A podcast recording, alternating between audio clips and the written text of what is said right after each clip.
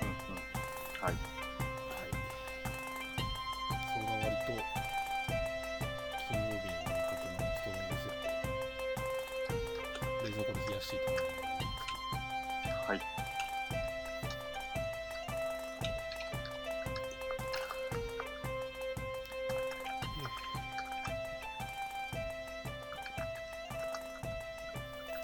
第3回。第4回。あ、第4回か。あ。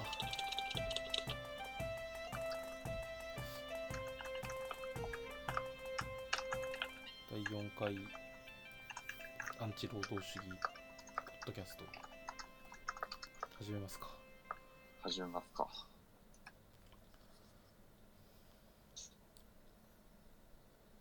テルマンどで うもす。あ、かぶ、かぶってしまった。はい、どうぞ。あ、あテルマンです。大塚です。なんか、挨拶みたいなのやろうかなって今日思ってたんですけど、おお。どんな、働きたくねえなーみたいなやつ。あ、いいんじゃないでも今やろうとしたらすげえ、あれ、はずいなって思って。あー毎毎回のね、出だしを。ではい私なんか挨拶みたいなはいのやんのはかなと。いや、でもそれはちょっと完全に本当に配信者だからちょっと恥ずかしいなって。い。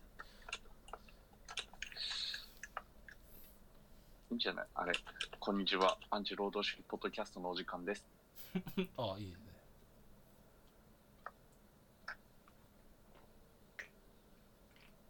木のメディア風に。ヒドミリア風にね。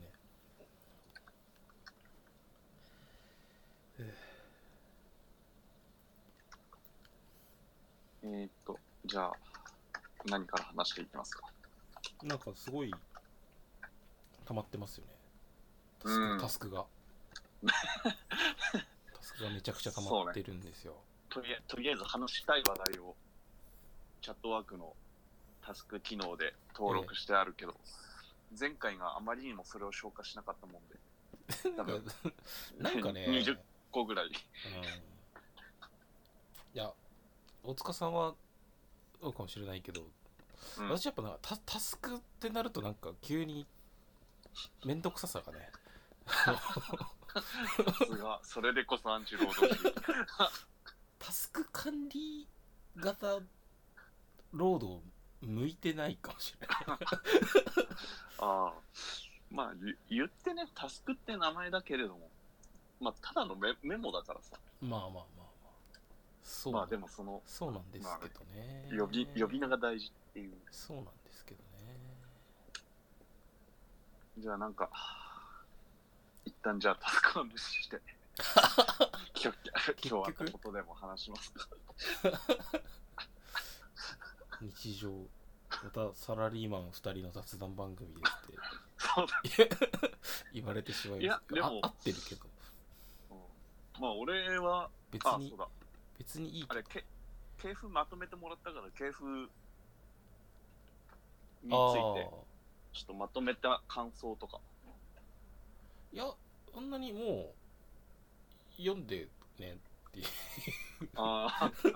なるほど。いやまあまあそそ突き放すわけではなくうんあのいや逆に言うとあれぐらいしか私も広く浅くしか知らないなと思ってはいはいはい。全部ああそこに載ってる本を全部読んだわけではないほほぼほぼ持ってはいるそうだね持ってはいるけどうん。持ってパラパラっと読んではいるけどうんそうひ一応開こうまあ俺もちょっとあの中で改めて見てみたけど、うんまあか、外こもり勢はまあ大体知ってて、B, B ライフもそこそこ知ってるかなぐらいだけど、あああの意外とそのファーさんの著書とか触れたことがなくて、ああなるほどあ、あんまりよくわかんねえなって感じだったね。ああはいはいはいはいあとはその日野栄太郎さんのもなん、なんとなく見てはいるけれど、私はブログを単発で見たりはするけどそうそう。著書はね、触れてないからね、系統立てて話せないな。ああなるほどねまあファさんの本はちょっと最近の本は読んでないのでうんあれなんですけど、多分あの中で一番本出してるのってパサンなんだけど、まあそうだね。まあ、古外団を除けばね、ああー急 古外団とか地切りを除けばパサンだけど、えー昔のその、なんだ、ニートの歩き方かな。はいはい。あれはかなりなんか今読むと、まあ、普通のツイッター世論じゃねみたいな感じのあ、そうなの感印象を受けますね。ど、どんな内容なんですうーん、まあ、まず、まあ、労労働の否定というか、サラリーマン的通勤社会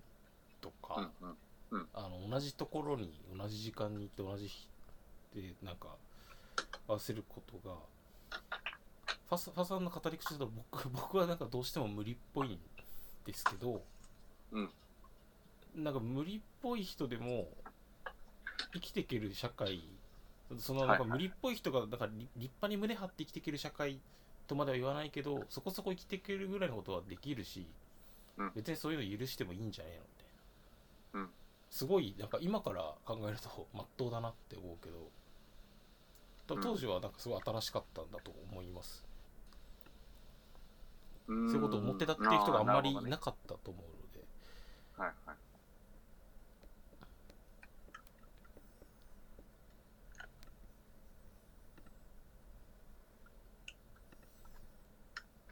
どれから読んでいきたいかっていうとちょっと寝太郎さんの本をねちゃんと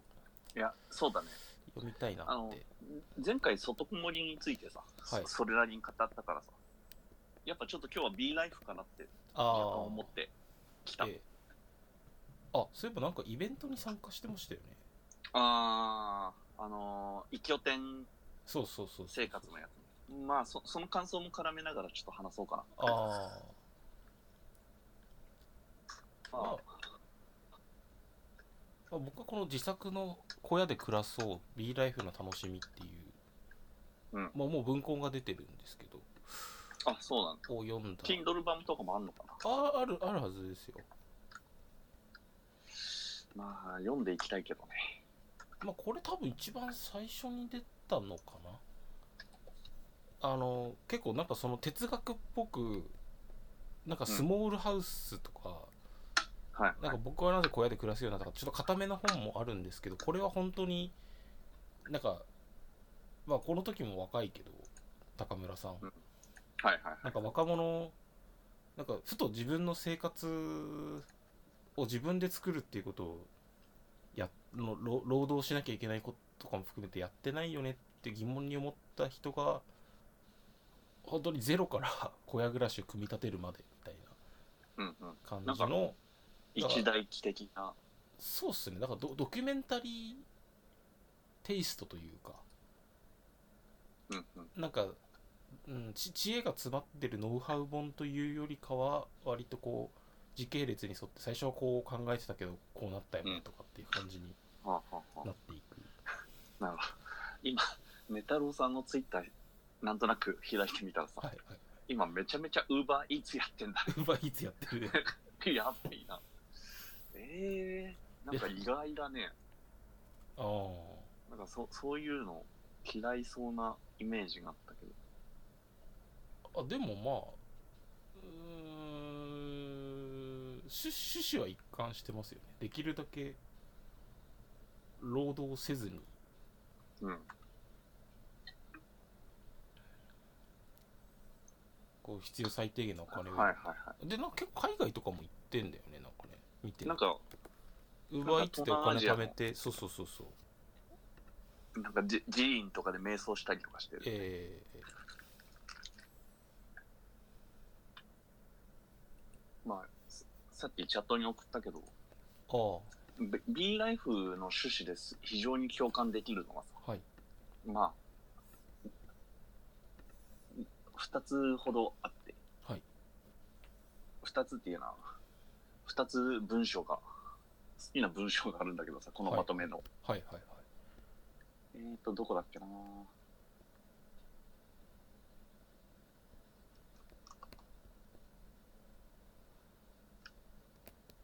あれ載ってないな。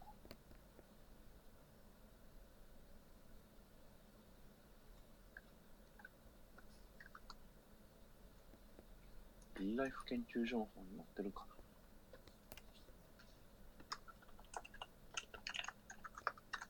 へえあもうネタボさん以外にも結構いるのねこのな。あ、全然いる、全然いる。あ、B ライフ研究所なくなっちゃってるね。えマジそうなの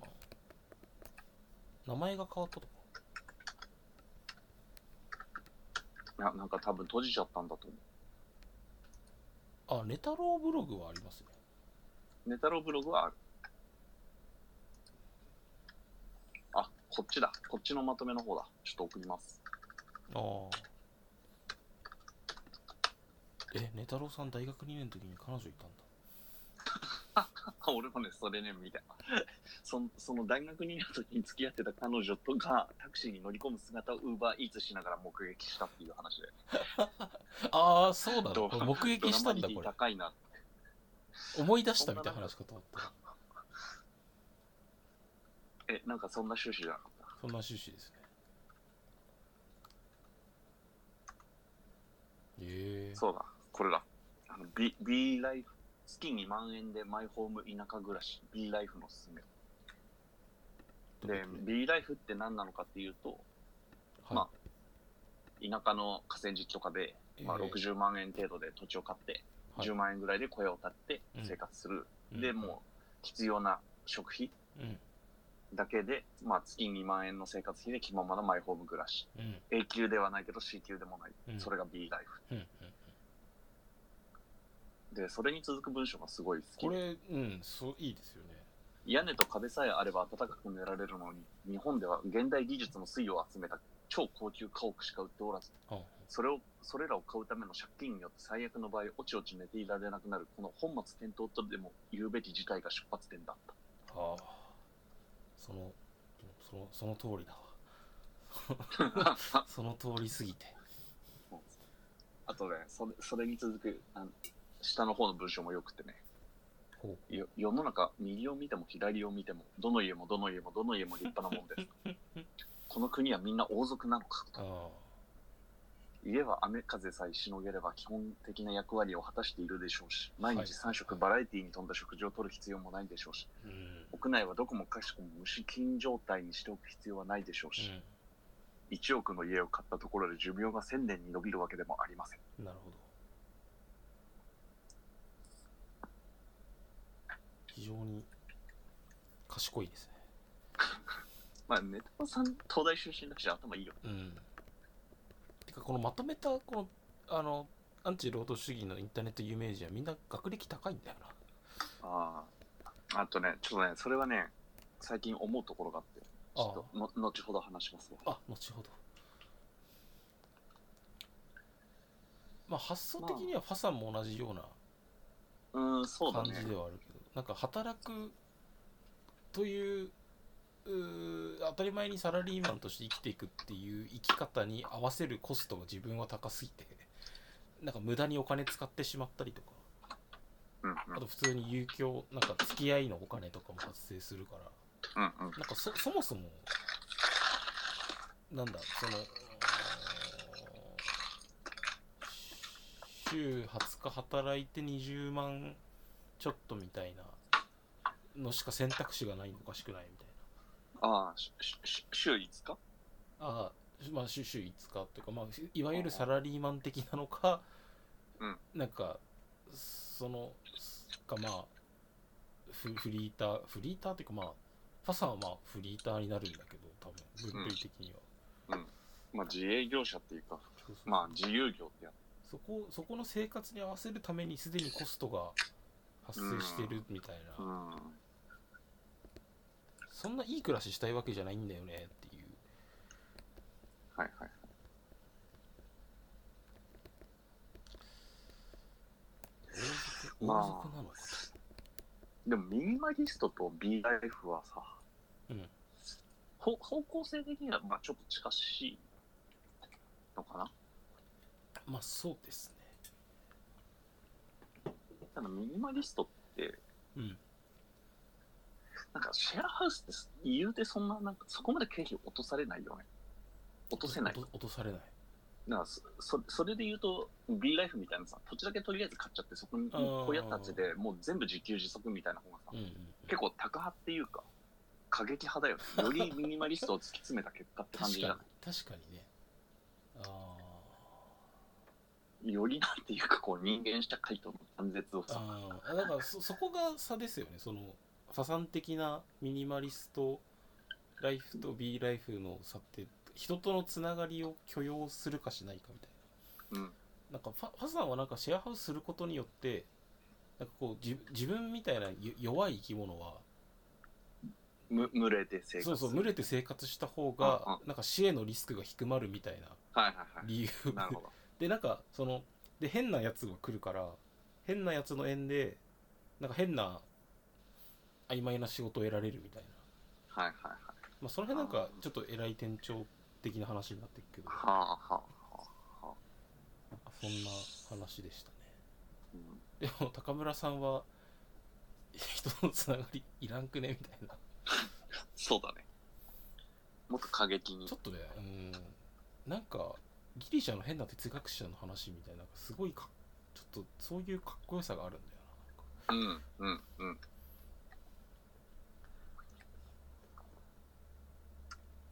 だからそれこそ、その前前回の話じゃないけど、はいなんか仕事のつらみイコール人間関係みたいなところで言うと、うんだから前者のミニマリストは、まあ、あくまでもそのサラリーマン的な、まあ、通勤があって、週うん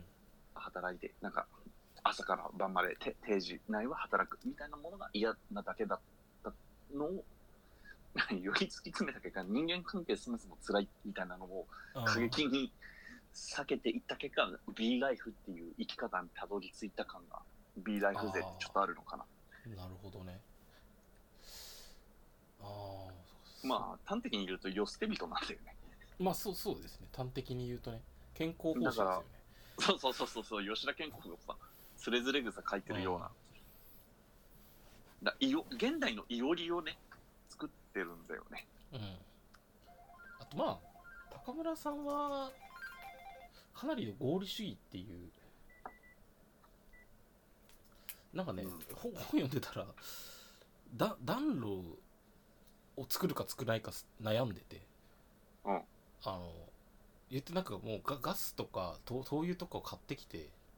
うでん文明があるのに薪を割ってうん暖炉で火をくべるなんてのはもう非生産的すぎるっていう哲学 が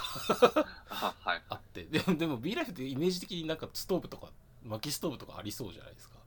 かうん。ででずっと拒絶してたけどちょっとなんか焚き火とかしてるうちに火いいなってなってうん。じ結局薪ストーブ作っちゃうんですね自宅に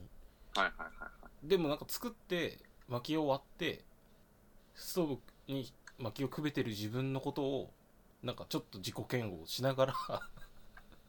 うん効率に徹しきれない自分を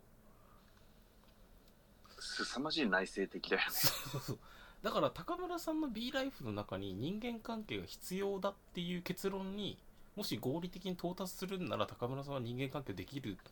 人ではある気はするんですよ なるほど。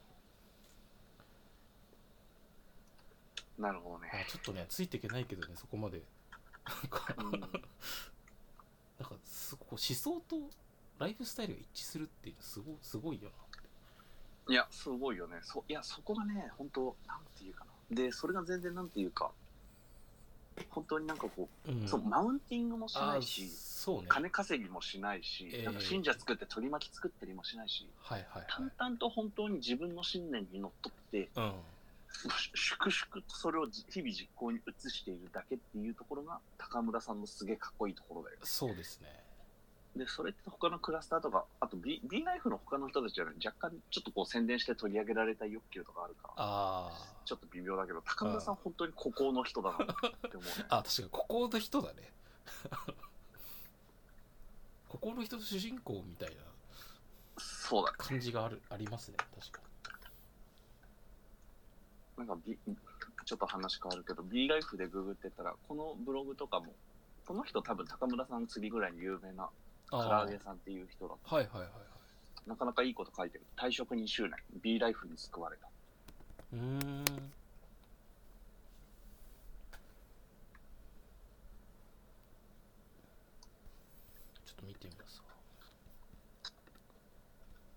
ちょっと良さげだなって思うところをちょっと引用して言ってみるけど、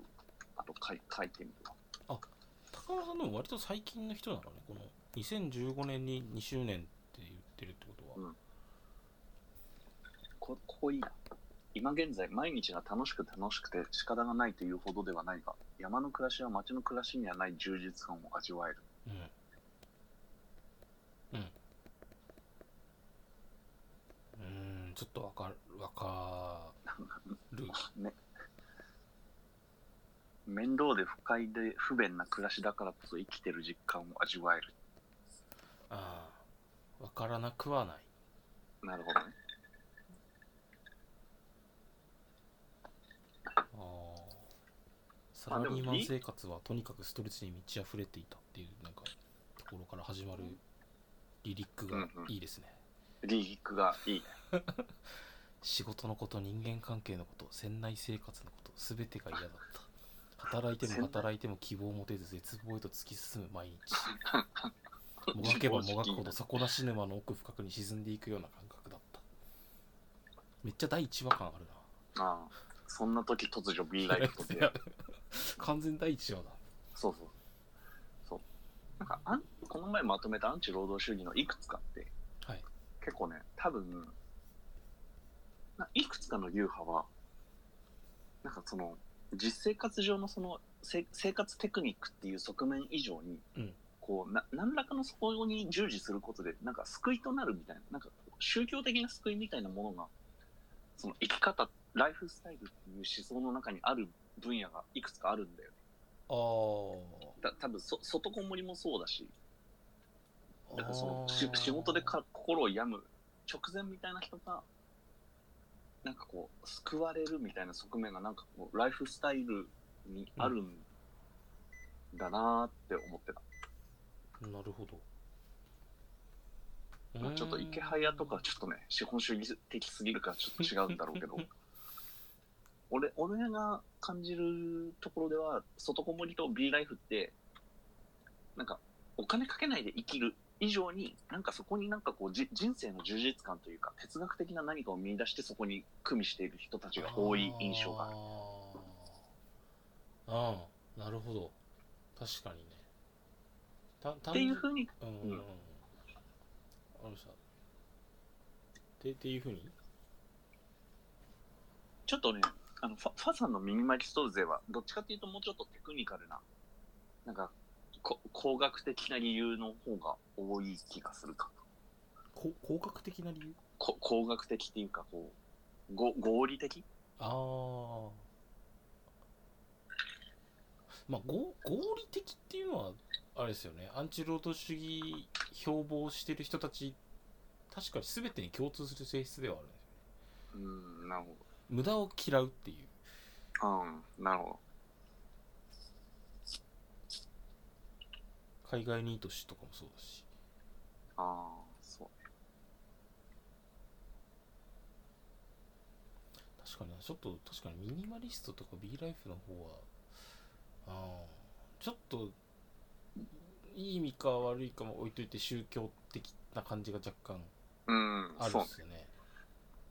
あだいいいいい意味での宗教的な何かにさ、あ、うん、まああこうす、すがってる人を観測できるクラスターだなっあていう印象がある。ーなるほどないや、それは非常にいいいいことなんだけど、あーなんか自殺とかしちゃう前に、ええそうです、ね、そういうものに出会えて、そのなんかこう、今を生きていて充実感を感じられる人たちが増えてるんだとしたら、うんいいことひ非常にいいこいいと。ことですね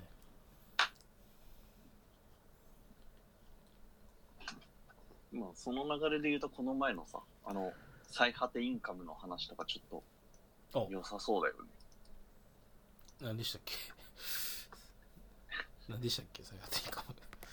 えっと、ちょっと待って、もうもう一度送ってみる。この好きなことだけして生きるを可能にするベーシックインカム。ああはいはいはいはいあの第1回の人が AB 男優になりたいって言ってあえそれじゃなくないあそれじゃないのあい今貼り直したよ。あマジであこれかあのー大塚市の知人のなんか若いエンジニアの子がブログで取り上げてたやつうん。最果て村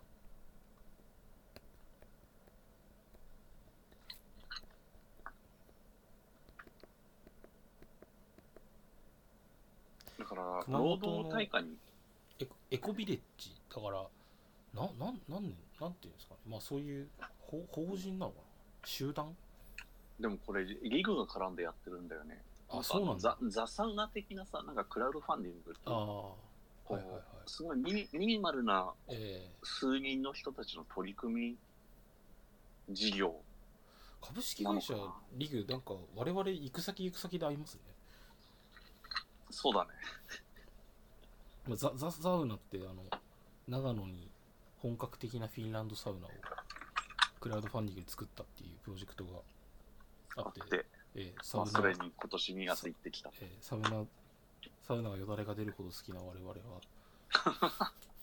そこに行ってよだれを垂らしてたんですけど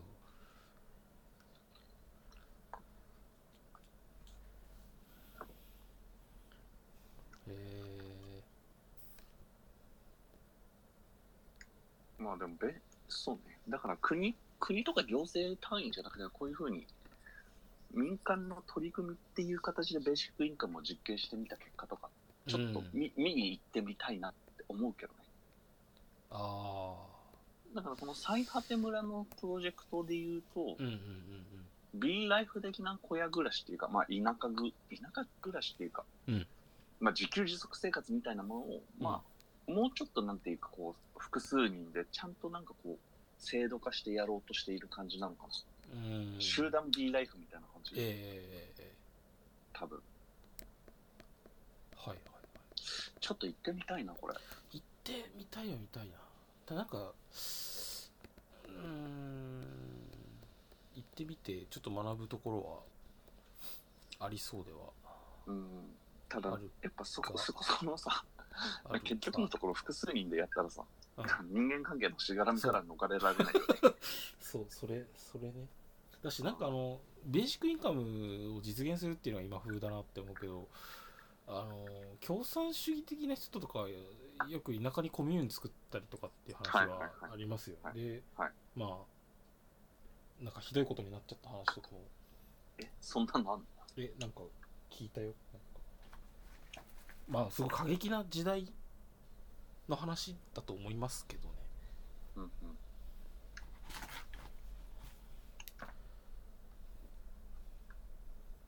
めっちゃこの写真見てるとファッションがめちゃくちゃそれっぽいあ、あ、あれさ、あれだ。こ孤独のグルメでさ、あ机がペタペタしてるオはいはいはいーガニック料理の店に行った時みたいなさ、こういう店ってもともとヒッピーの人たちがやってるんだよ な、みたいな。もっと勉強してと言われるよう言われてるような気がしてそうクイズ例みたいなこと思うまあ結果的にあの回はほうれん草めっちゃうまくねってなってあ、そ うそう。道端の草を食っているようだっていう褒めてんのかよくわかんねじゃない、嫌いじゃないぞ。うわーでも確かに絵が、まんまヒッピーな感じだね。え、うん、いや、だちかょら、っそとれ気にで、なるのはここのなんか子供たちがおりますけどもうん。子供たちちゃんと教育受けてるよねはちょっと気になるけどえこれはただの、なんかイメージイラストなんイじゃメねージだそうですよねいやー、どうなんだろうなーまあ、どうだろうね。まあ、ぶっちゃけ、ここに行ったとしても、ちょっとインターネット繋がってないんならノーサンキューって感じだけどね。あ ちょっと、ツイッターランドの住民として。やっぱワイヤードされてないとそうそうそうそう。ちょっとね。やっぱ確ワかイにヤードになちょ繋っがとインターネットとクーラーのある部屋だいぶだいぶ大事だなうん。そうなんかちょっとそれもそれもっていうかあーまあ俺は普通に体を動かすのがそんな好きじゃないのでまあのこの貼ってもらった自分の今に正直であることというポストをあ、はいはい。読んで、はいまあ俺農学部だしなんか会社で農業研修とかって、うん割と多分他の人に農作業してる方なんですけどうん。いや、うん普通に釣れえし って思って農作業がなるほど。全然プログラミングの方が面白いじゃんって思っち ゃうああ、なるほどね。こう、田舎でのんびり暮らすみたいなものの現実ってこれだよなみたいな。うんただの肉体労働じゃないそうそうそうくせえしくせえ暑いしベタベタで気持ち悪いしは い虫めちゃくちゃいるし早く風呂に入りたい。確かに、ちょっと冷蔵庫のさ、あ、クーラーと冷蔵庫と、うんやっぱね、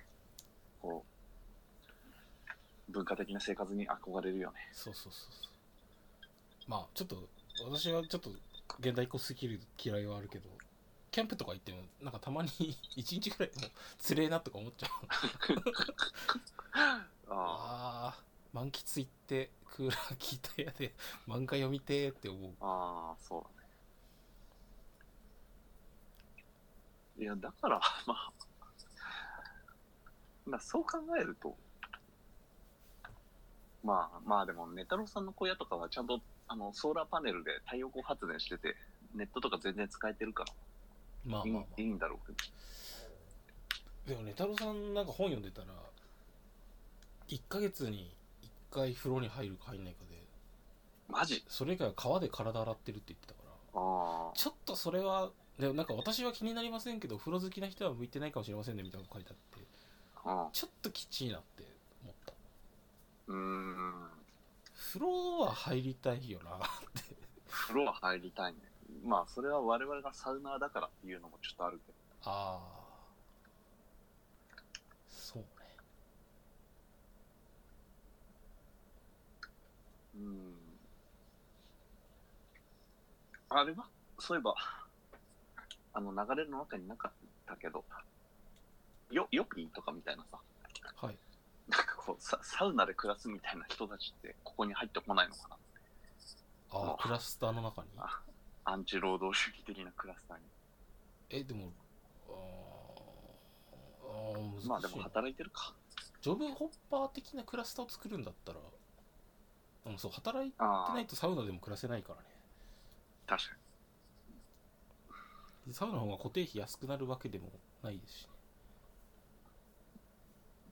うんなんかそう、それでこの前行ってきた、異教天生活のイベント、はいまあ2人ほどの事例を見聞きしてきたんだけど、まええあ端的に言って一つ思ったのは、うんなんか結局、そのリモートでも働けるような仕事って、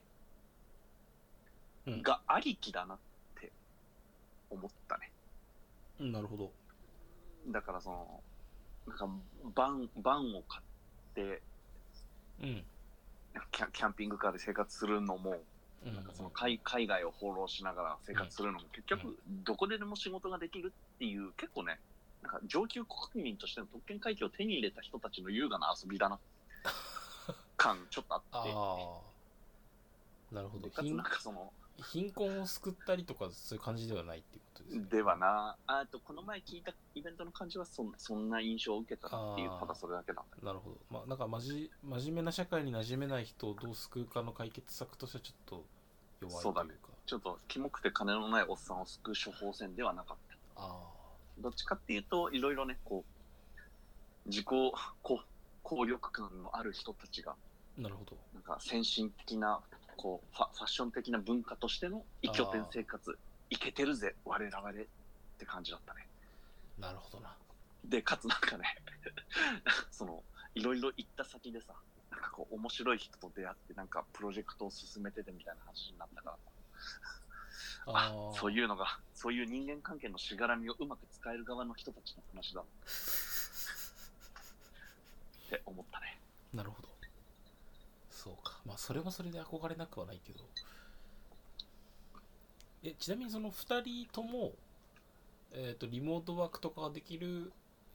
IT エンジニア的な仕事なんですかなんか、えーっと、んえー企画、企画職的な人と、あとその、こ広告デザイナあーあ的な。なるほどうんうん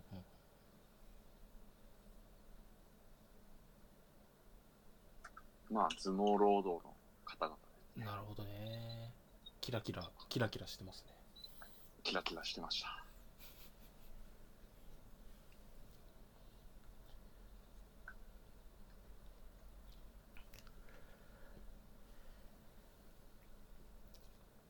そうか。あーあの、ちょっと、はいなんだっけ、高倉健さんの多分最後の映画の、で、見ました。なんだっけ、タイトルが思い出せないけど、え、わかんないな。あなたにかな。なんか、妻に先立たれたうんうん高倉健が、あのーちょっとまあ話が覚えだからあれなんですけど、えーっと、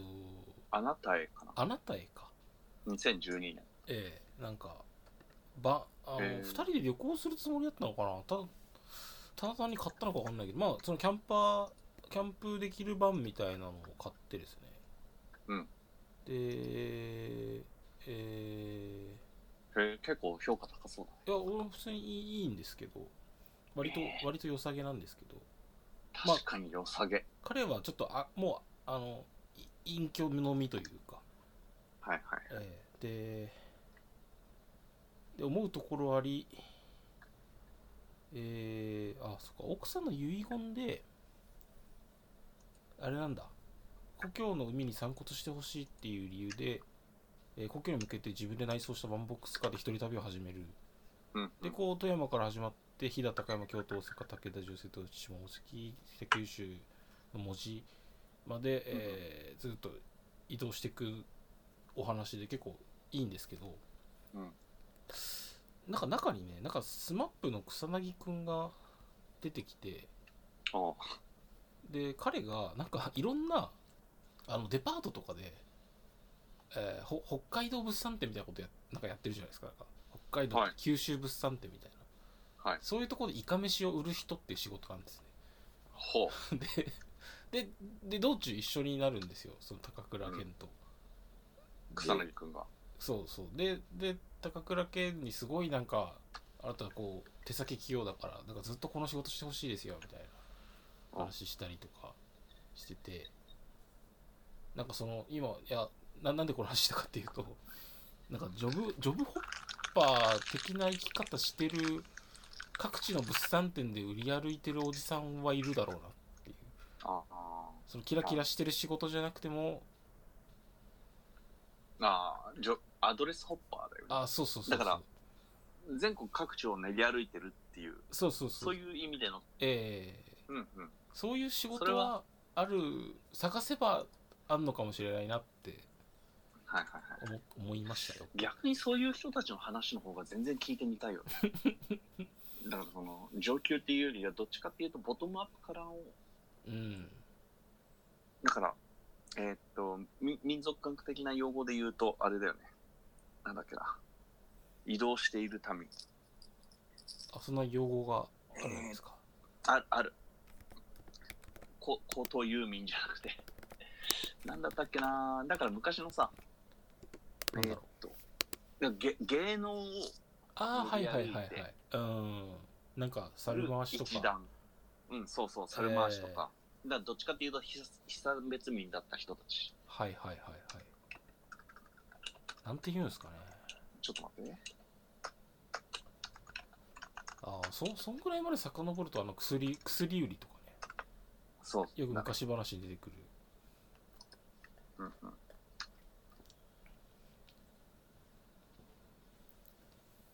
だからそもそも、その放浪したり、うん。回遊したりする人たちっていうのは、かつての日本では、うん、ま、ま、まれ人みたいな感じで言われていて、えええええまあ、差別もされるんだけれども、尊くもあるみたいな二重性を持っている人々として、なんか自分たちとは別のものって、まあ、常民、え農民たちからは思われていた。うん。なるほどなるほど。うん。だから、参加とかもそうだよね。ああ。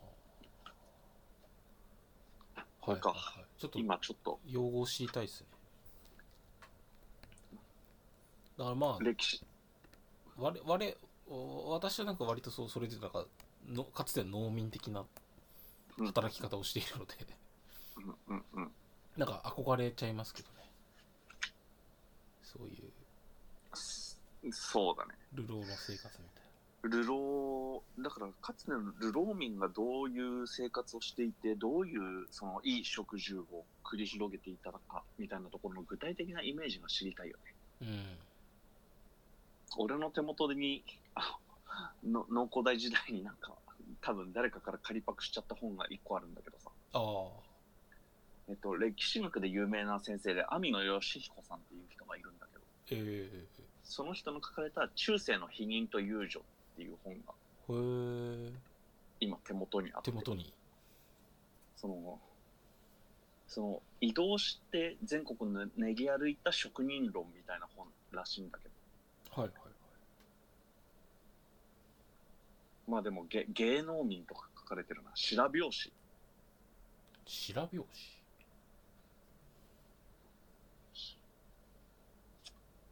うーん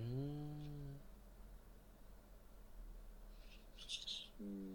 とりあえずパラッと目次を読んでみたけれども、どういう人たちが練り歩いてたかはちょっとよくわからない。なるほど現代でいうとなんかあるんですかねそういうああ、あるでしょ。仕事あとのしそれこそさうん暗闇祭りとかでさ、はいはいはいあの、府中市で毎年5月にやる暗闇祭りっていう祭りで、うん露店を出す人たちあのあうんうん一覧とかさ、はいあれはいはいい今で言う、まあ、あ放浪民だと思うあーんだよ。まあてあの人敵やた敵ちがや敵屋、敵屋ってやつだね。まあちょっとありていに言うとですね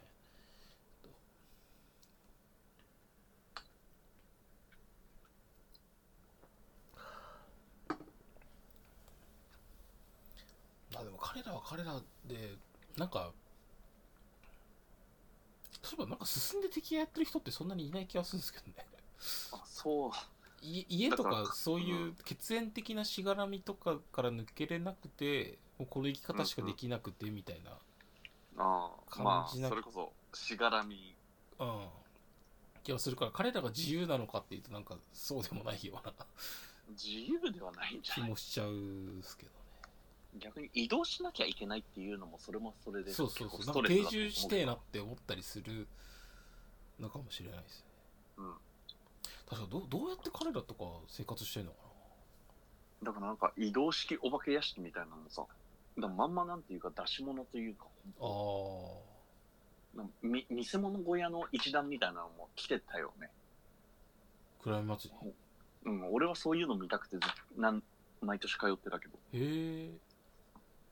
えだからそれこそなんかこう女の人がさなんか口からなんかこうサーベルを飲み込むみたいな出し物とかやってたよ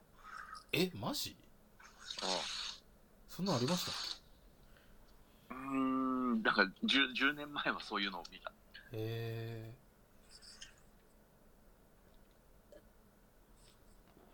じゃあ作りますかえどうどういうことその移動するし職業やっぱ階段、まあで階も段師やろそれ階段師階段師ねまあでもサーカス団とかもそうじゃないうーん確かにね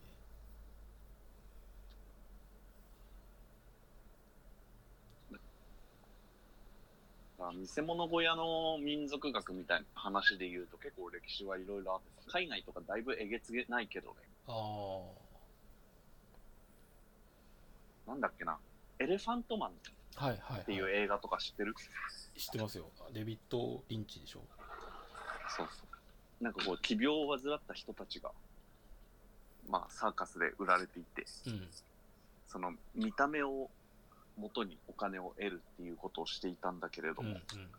そそれを政府が、それは差別だって言って規制した結果、彼らは稼ぎ頭を失ってはいはい反対運動が起こるみたいな。はいはいはい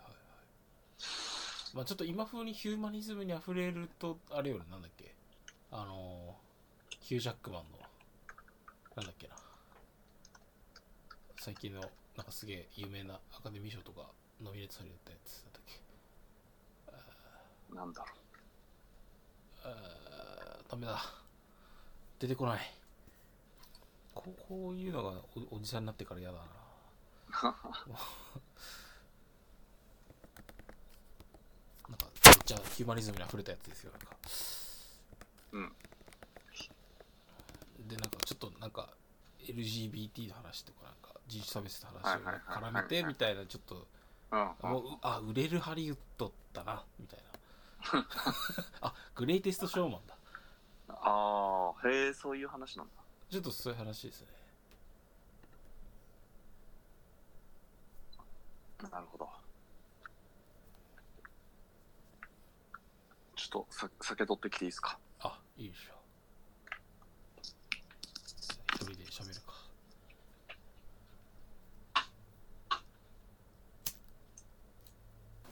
すいませんはい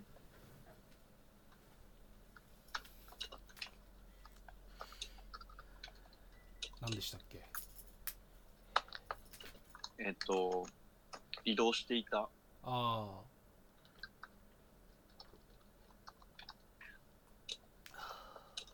非常民ってやつ。うん。その辺はちょっと、大塚さん好きな話に。まあそうだね。放浪民。まあそれで言うとやっぱり一番気になるのは、うん参加うんの話。ほう。参加、ああ、だから、海外で言うところのジプシーとかさ、ああ。い友好文化か。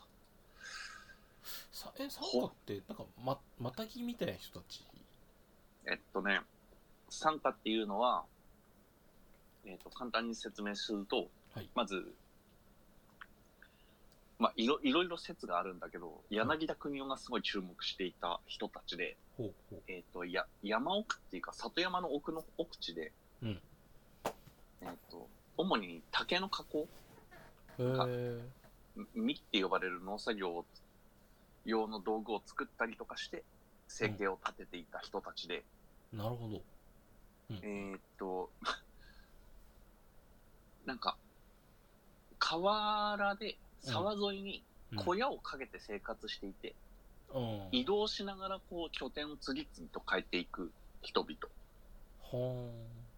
ていうのが、まあ、め明治頃に、まあ、確何万何人か、何万千人何万人規模で確認されているっていーへえ。う、そういう警察資料がそもそもあって、へえ。で、その人々がうん何なのかっていうのが結構民族学的ななんかテーマになるんだけどうんうんうん、結構ロロマンチックなやつで言うとそもそものなんかこうげげ原始縄文人説みたいなええなんか独自の言語と独自の道具を話しなんか我々なんかこう弥生からあ分化しちゃった人たちってこそうそうそうとそうへそうえの生き残りなのではみたいなのをえ柳田国男はすごい推しててえ俺全然知らなかったなんか聞いたことあったけどえそんな説あったんだそうえめっちゃ面白いじゃないですかだからげ原原原始縄文人説となんか中世被差別民説とうんなんかこう、きき近代の単純に貧困創設みたいな3種類ぐらいの学説があって、うんうんうんうん結構、で、なんかね、結構その参加っていうものをだいぶロマンチックに書いた、はい描いた小説を連載してた人が明治にいて、へなんて言ったっけな。その人の影響で、その一般的な参参加像みたいなものが作られた。ああなるほどほうほうほうほうへえああ、み三角寛か。三角寛っていう人がうんだからその我々普通の日本人とは別の民族っていうものが実は山の奥にいる山の奥なんですか山の奥って言ってても多分里山レベルうーんだから日頃はその里のものとは接しないけれどもうんうんうんうん自分たちとは異なる文化習俗言語を持つ民族がいてそれはかつてのなんか我々が滅ぼしたはずの縄文人の生き残りなのであるみたいなのを一時期の山柳田国夫は本気でそう思っていた柳田国夫の中ででもえ弥生人って縄文人滅ぼすのみみたいなそうそういう歴史史観がああでもそっかでも縄文時代の発見って割と最近なんですよね確かねうんあのちゃんとした縄文人像の発見っていううんのああなるほどなえそう彼ら定住してるんですかどっちさ参加の人たち定住してないか彼らがそう定住しない理由はななんだなんかあんまピンとこないだからジプシーとかあのモンゴルでいう遊牧民みたいなそもそものそういう文化なのであるああそういうことうんなんか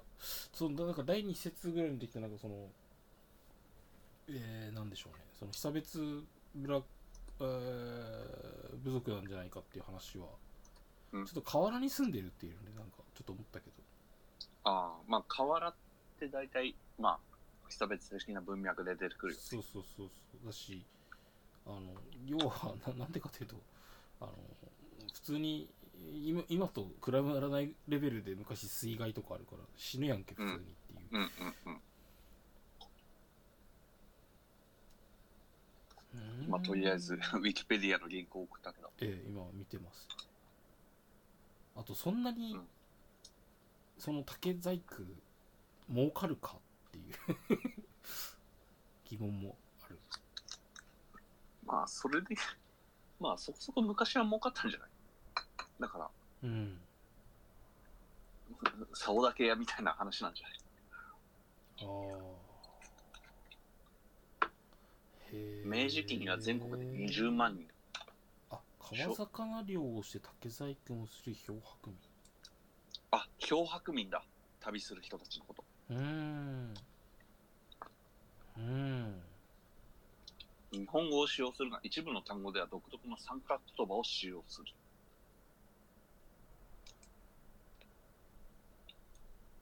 なんか前段の流れとかであと第1回でもなんかあの夜食の話をしましたけどうんなんかアンチ労働主義ってなんかすごい参加的なところに向かってってる気がしますねなんかああいやそそういうイメージを俺は持ってるあああそうなんですかとえ映画にもなってんだよね参加物語っていうへえあそうなの、だからそのロマンチシズムというかうん、あくまでもそのなんか文化表象的な文化としてのう参加んっていうものを、うんまあ、描いた映画があるよっていう話、えあ違うセブリ物語だセブリー、それああ1985年セブリっていうのは川に小屋を建てることを参加たちはセブリと呼んだほーんへえなんかパッとパッと思うのはなんだろうなんか時の権力者たちがなんかあなんかこれを放置してたのかなって思うんですけどうんなんかもしかしてなんかこうに忍者的な人たちとかの隠れ里だったりしたんじゃないのかなとかうん思ったりもするんですが、あとまあその忍忍者まで行かなくてもなんだろうなやっぱ、えー、とせ戦国時代とかいろんな山が切り開かれて山城になってったわけですけどうんうんその時になんかこう地理に詳しい人みたいなのが時代劇とかで急に出てくるじゃないですかうんこの辺の地理に明るいおじおじいさんとかが出てくるじゃないですかうん彼彼らみたいな話なのかなとか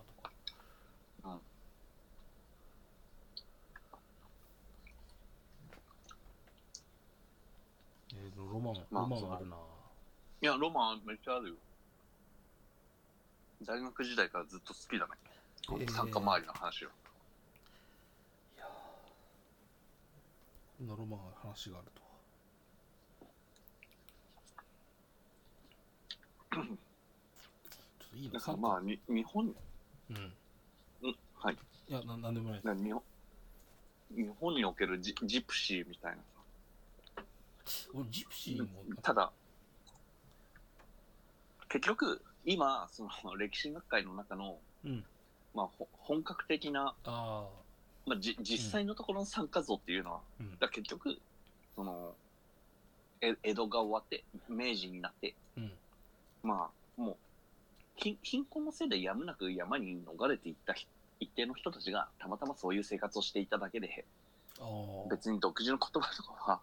ただなんか、続なる報ほでど、ねああ別にそんななんかこう、か古来縄文人の生き残りが連綿とそういう生活を2000年間続けてきたわけではないんだよね、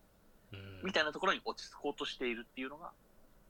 ちょちょっと前まで俺が観測してた範囲ではそういう感じだっうーんまあですよねた。そう。で、でですよね。ですよ。ね、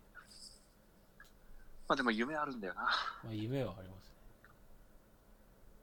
いや、でもね、なんだろうな。例えば、今、手元にある歴史読本編集部が出版してる、歴史の中の参加被差別民っていう話だとね、はいあの、目次の中に、岩窟に住む家族たち、九州の漂白民三家像っていう、ほう服部秀夫さんっていう書かれてるえ方がいて、えええその人が小学校ぐらいの時に、うんその参加の子供と友達だった彼らの家に行ってみた結果おなんか山の中にある洞窟に彼らは住んでいたみたいなのをルポルタージュが普通に寄稿されてるへえ。え、それは、え、え、いいつ、いつでしたっけそれそれが、ルポルタージュが寄稿されたの。えーっとこれいつだろうなそもそえっとこの本自体は2011年に出版されてんだけどうん。この文章自体が寄稿されたのはいつなのあ、そう割と最近なんでしちょっとわかんないなょ戦後いや戦後ではあると思うあ、そうなんだ。へでこの人、まだ全然存命で、九州大学大学院比較社会文化研究院長。え。へえ。なんかよくむ今か、昔話とかで、鬼みたいなのってよく洞窟に住んでますよね。そうだね。なんかそういうような人たちが、まあなん、だろ多ういなか少ないかとか、独自の文化があるかないか分からないけど、いたんでしょうね。うん。そういう何かの理由で、人里にうはん住めない人たちが。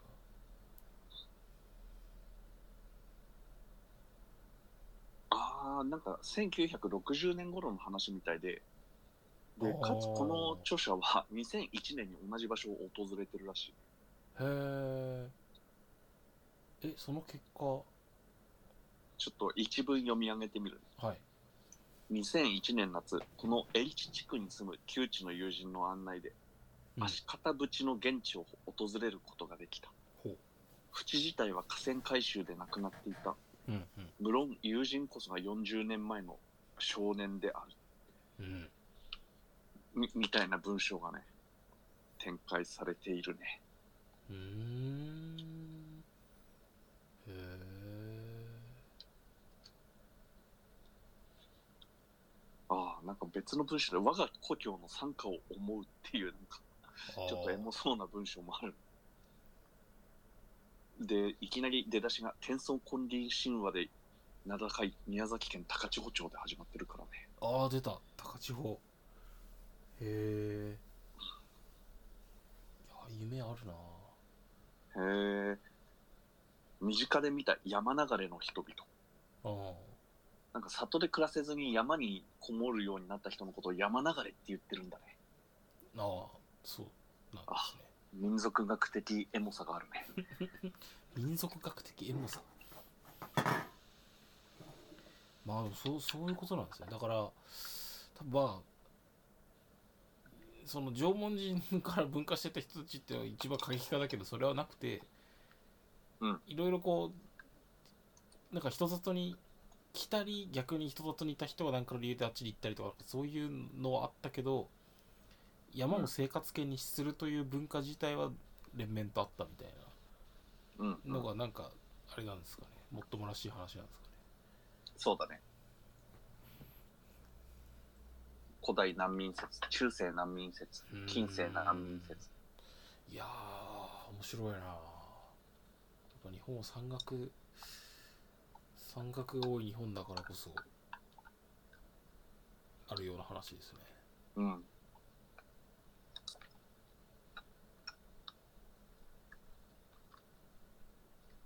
へえそういえばバカボンド でも武蔵ずっと山で修行してましたねああ、なんか鬼の子とか言われてなんかはいはい。里に馴染めずにうん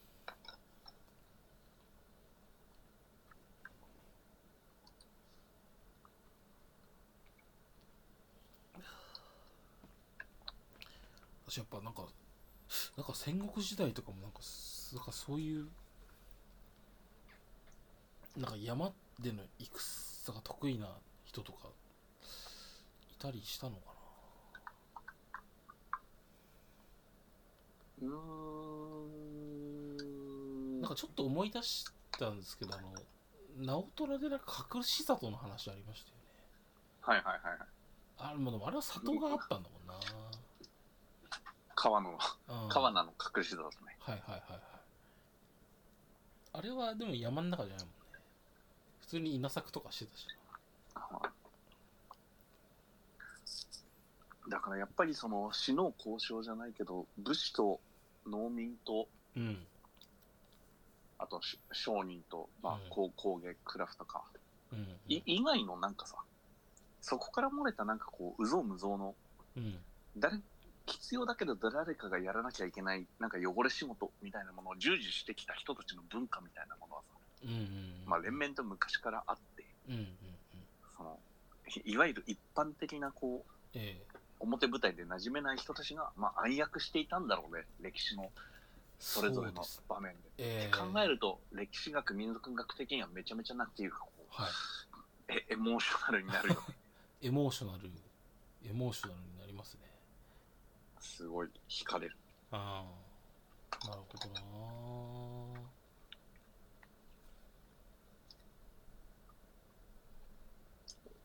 だからもしかしたら忍者文化とかもさ、うんうんうんなんか服部半蔵とかも出場って見たら結構面白そうな気がするけど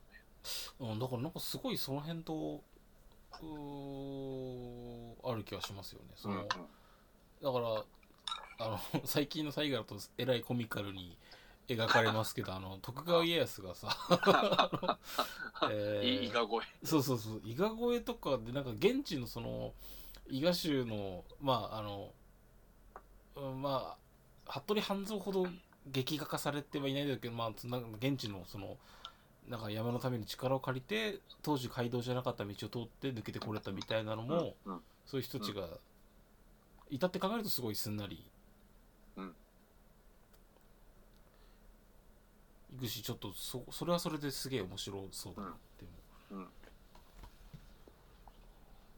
だから今だから別にまあ山を越えていくだけでしょっていう感覚になっちゃうけど、うん。なと当時の人の感覚としては、うんもう山みたいなものは、ない異界みたいな。いやだと思いますよだってね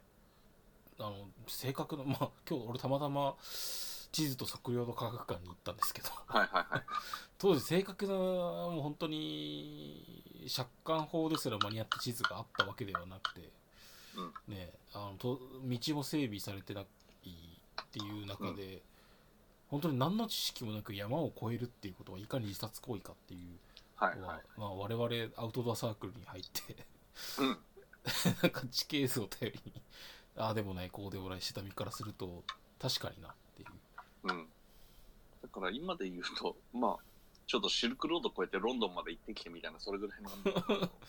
まあ、個人レベルで考えると、そんぐらいつ、なんか、突拍子もなさはありますね。マジって、無理だろっていう。まあ、その、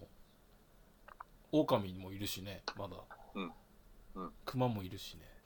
うん。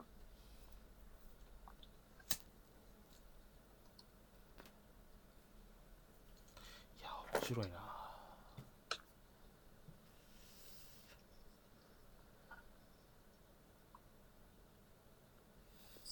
うん。まあ、まあ、俺の中の興味の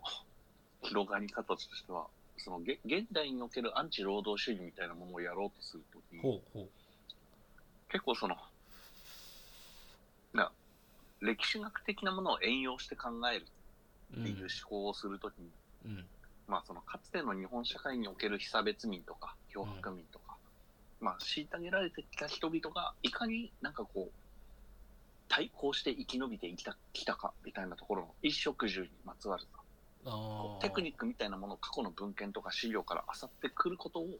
現代に援用するみたいなそういう学術的な思考回路というか文文化回路を作りたいんだよね。なるほどねちょっとなんか抽抽象的ですねはい、その過去のなんか民族学の文献なりを当たってったちょっと現代のアンチ労働主義を実現する上でなんか有用な知見が得られそうみたいなことまあまあそうだね。だから、しし資料文文文献学みたいなところって、過去はこうでした。だけど終わっちゃうからさ。んんうんそれを現代なりに置き換えるとすればこうなりますよね、みたいあーな。社会実験さ、社会実装みたいなところになかなかいかないからさ。はいはいはいはいこの学術分野の人たちって。うんうんうんそこをやるあ、やそうりそたいこよをね。つなげるとちょっと面白いですねそことうんビジネスがつながったりとかそこと IT がつながったりとかっていうそのうだはねすごい面白そうですねうん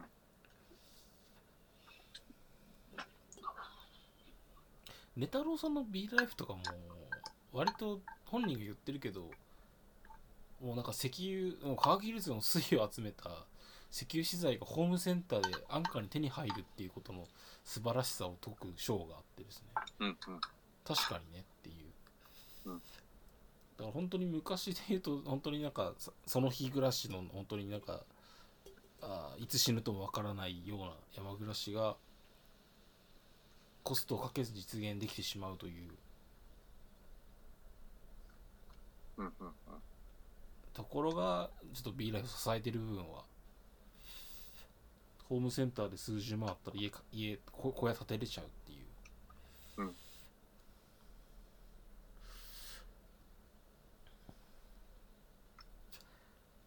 とね石油とか貿易とかがなかったら鉄鉄すら手に入るの難しいかうん。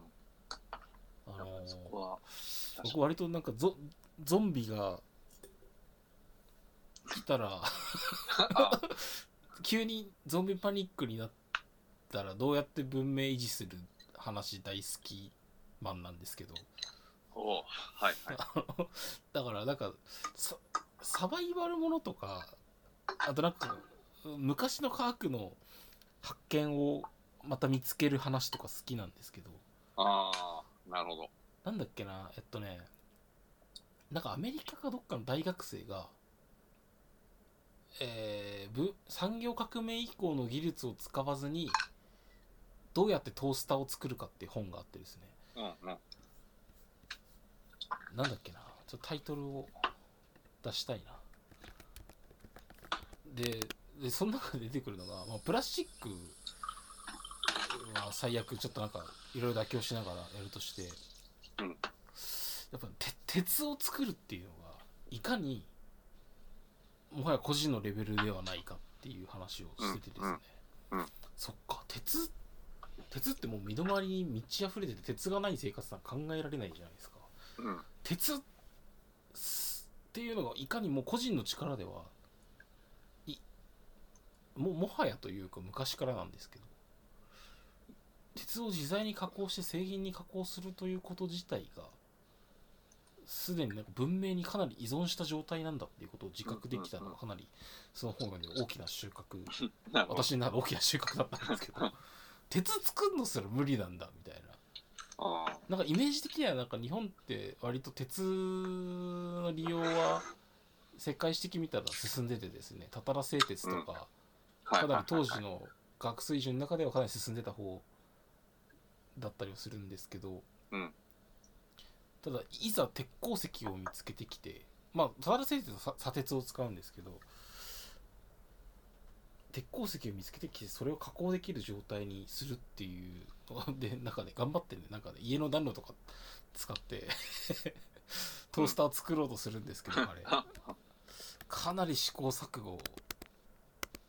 してるしなんかなんか鉄鋼その鉱石を掘ってる会社とかに行って鉄鉱石分けてくれって言ってなんかすごい無限に扱われたりとかねなんかうん。 あのちょっとまあそれはそれまあその本はその本で面白いんですけどまあそうなんかあれなんだっけ何の話だっけげげ現代のあーこ個人であー現代文明を再現すそうそうそうそうそうる。だからうんだからなんか自分が思う以上に現代のこの石油依存社会エネルギー依存社会から抜けた生活って急に生活レベル落ちんなっていううん。うん。そうね。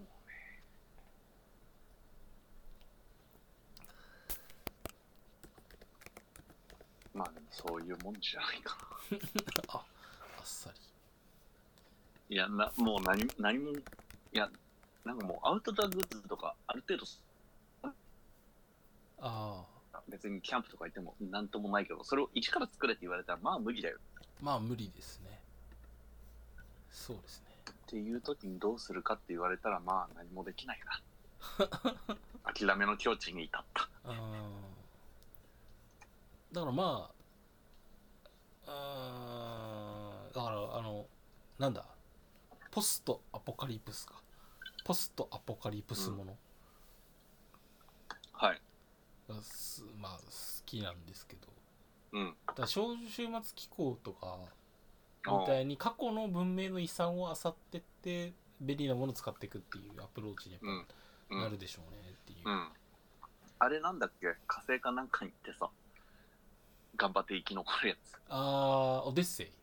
ああ、オデッセイ。あの、えあれえ映画はね、う現代のタイトル忘れたけど、でも、オデッセイの方が先に来たから、多分日本の小説版もオデッセイで出版されてますけど、あの、あれとか相当、だってさ、なんもなんもないところからやるでしょ。なんもないとこからありますね。まあ、でも彼らは宇宙飛行士であり、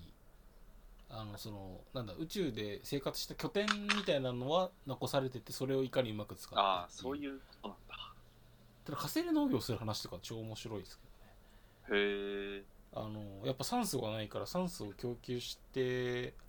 えー農作業しようとするんだけどなんか計算を間違って非常に酸素が満たされた状態とエンジンを近づけすぎて大爆発しちゃうとかやば。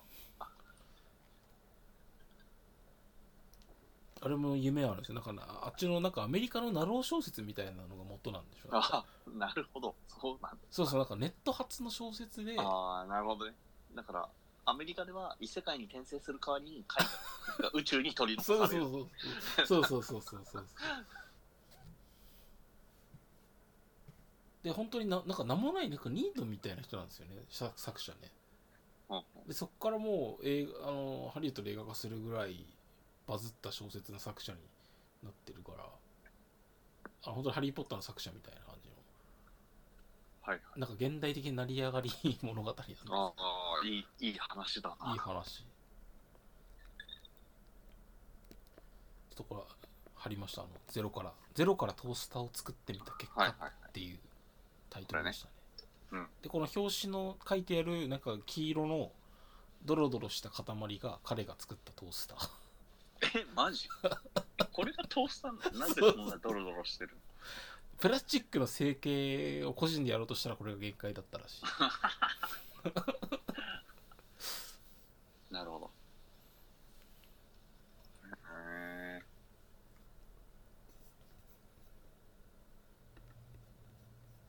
あしまったなんか好きなことを話すラジオになってしまったいつも通り。いつも通り。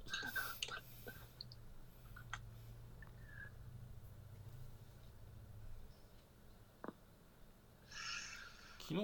その、うん。あーその、わ我々、た探検部なんですけどああ、はい、どうでしたた探検部とアウトドアサークルでで後輩とちょっとつくばにキャンプにうん行ってきて、うんでね、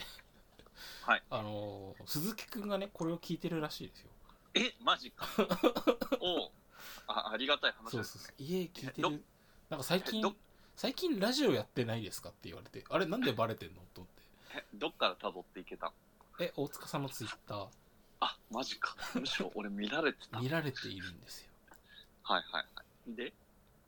いやでまあ別に普通にまあ楽しかったねっていう話とあと、まあ、やっぱりアウトドアサークルだからなんかやっぱあーアンチ労働主義的な考えが受け入れられやすいなっていうのは思いましたけどおーみんな社会人になってるんですけども後輩と言いつつはい。やっぱ働くのだるいよねとかいかにだから例えばファさんさっき話してたようななんかミニマリストの話とか B ライフの話とかしても、うん受け入れられやすいし夜食って言ってもみんな普通に、うんああ竹本さんとかザザムシの人ねみたいな感じのがすごいうんうん普通にわかるっていう、うん 異空間だったんですけどはい。だしあと初回でカミツキガメの話したじゃないですかうん、うん。今の現役世代うん大学生のその僕らのサークルまだあるんで、はい普通に私はあの千葉のインバルマの近くに住んでるんですけどイインバルマでカミツキガメ捕まえて食ってるらしいですね マジ。そうそうすでにやられてたって いうすごいな。先を行かれてたか。先を行かれてたんですだから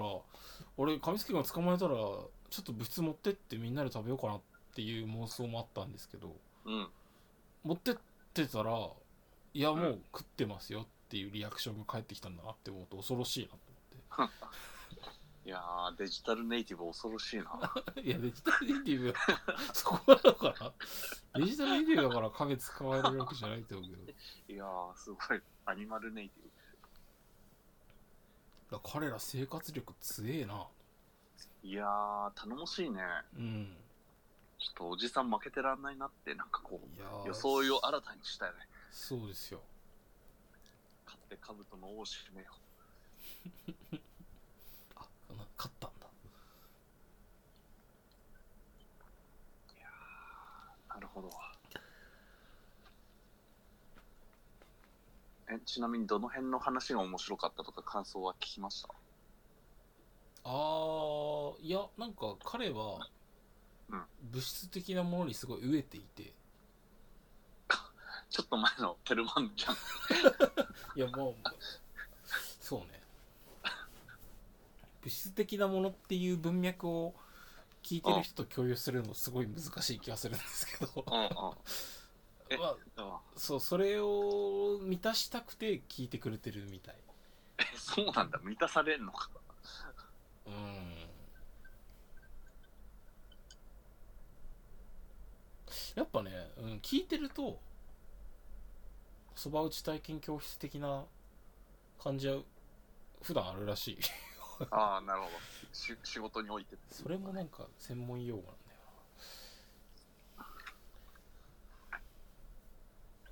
なあ物質的なものっていうとなんかあのそば打ちじゃないところってことか。 なるほど。どっちも難しいな、説今明聞いてる人何言ってるか全然わかんないと思うそうだね。もう、そ、そば打ちっていう話を多分もうこれ、さ過去3年ぐらいしてきて、そうなんですそば打ちの定義を、いろいろこ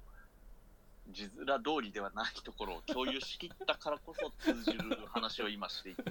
これ多分ね、30時間ぐらいないかからないとね、説明しきれないから。 いや、そまあそんななかけすぎじゃないの いやまあ物質的なものっていうのはなんか我々アウトドアサークルなんだけど物質棟の中に大学の物質棟って建物の中に物質があってはいでそこでなんか料理をしたりご飯を食べたりお酒を飲んだりする中で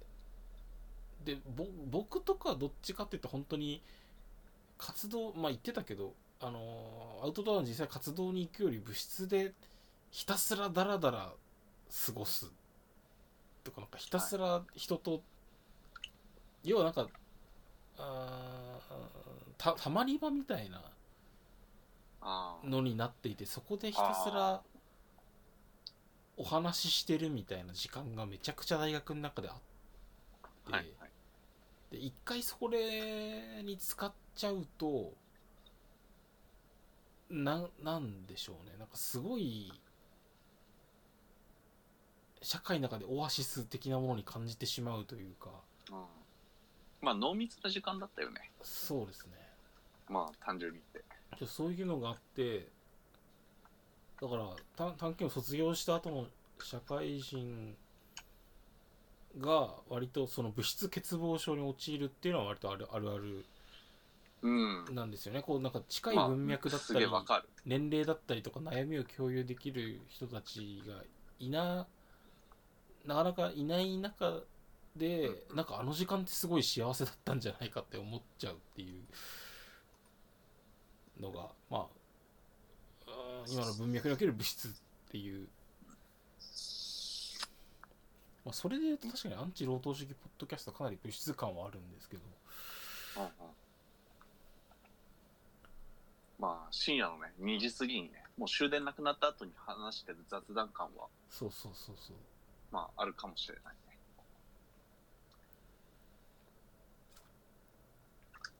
でそば打ち体験教室ってはいいうのは、 うんまあその真逆の存在で真逆にそうですねえーっと皆さんがあの道の駅とかでたまに道の駅じゃなくてもいいんですけどやってるなんかそば打ち体験教室にある日一人で応募して行ってみた時にいろんな年代がいてただそばを打つっていう共通目標はあるからあのいろいろコミュニケーション必要なコミュニケーションを取ってそばを打つっていうミッションをクリアすると思うんですけどその中で生まれるであろうなんかちょっと疎外感だったりとかなんだろうななんかこまあ箸にも棒にもかからないコミュニケーションをやりつつそうお互いの腹探り合わなきゃいけないう今日は暑いですねとかあここ何回目なんですかっていうなんかちょっとぎこちない会話をしながらそばを打つことが想像されると思うんですけどそれと同じ疎外感を職場で感じたりとかっていうことをなんかそば打ち体験教室みたいだが転じてそばを打つっていう我々は呼んでいるそうねそうあの職場でも職職場でのなんかこう箸にも棒にもかわらないうんまなんあかしょしょうがなくやってる人間関係のそうそしうがならんかみにやりやり過ごす感じというかね当たり障りのない会う話んだったりうんそばを打つそばを打つってとかなんかお互いをさらけ出せるわけでもなく淡々とまあなんか一緒のそば打ち体験教室になったしねって言ってこう同じ時間を共有してる感じみたいなのを言ってます。 そう展示でなんかなんかいや今日もそばを打ってくるかとか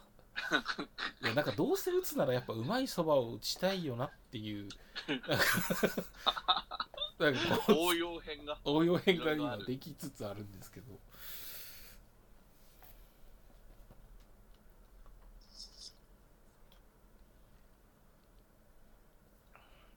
でも私はこれなんかこれを大塚さんにして大塚さんはなんかすごいそこからなんかそば打つ使ってもらえるけどうんあんまり大塚さん以外でそば打つを分かってもらえたことがあんまりないからあーあんまりいい例えではないんだろうなって思って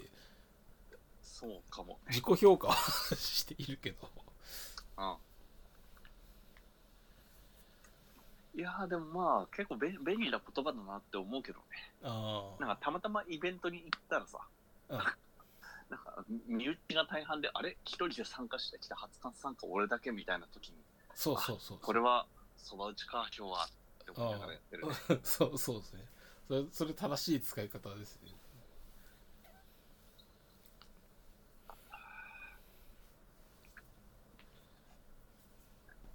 まあそばを打たなくていいせ優しい世界が来るといいねまあでもなんかうんなんかて転じて最近私なんかもうなんだろうなんかそばをちゃんと打てるって大人だなかっこいいなって思ったりするああああそばを打つ能力は、うんそうそうそうそうまあ、あるあるよね。あるしなんかなんだろう自分がそばを打たなかった時に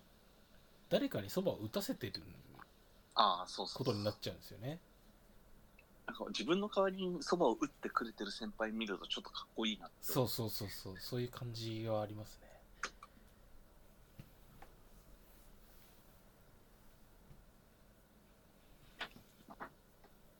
うん全然アンチ労働してないいや、でもなんか、B, B ライフからの一連の流れでいろいろ話せたんじゃないですかね、今日あは。いや今日かなりそうですねアンチ労働主義的になんか、取れ高ありひました一ねつのテーマをちゃんとうん深めていった結果、今ここに至ってる感ある。ここに立ってちょっとは初めてて脱線しない で、ちょっと話聞いて、確かにねうんちょっとかたまあ今相日変わらずたす、 今日硬いなって思ったけどまあ、そうそうそうそんな日もあってもいいんじゃないですか。まあ確かにタスクはこなせてはないじゃあ、こなしますか。なんですかタスクをこなしますか。やっぱあれですかあのー、えー、なんだっけどれフィンランドかなあ違うスウェーデンだスウェーデンで勤務中勤務中にセックス休憩を提案されたそ話、そこそれタスク入ってた。入ってたよいや全然気になる気になるやつでいいですよ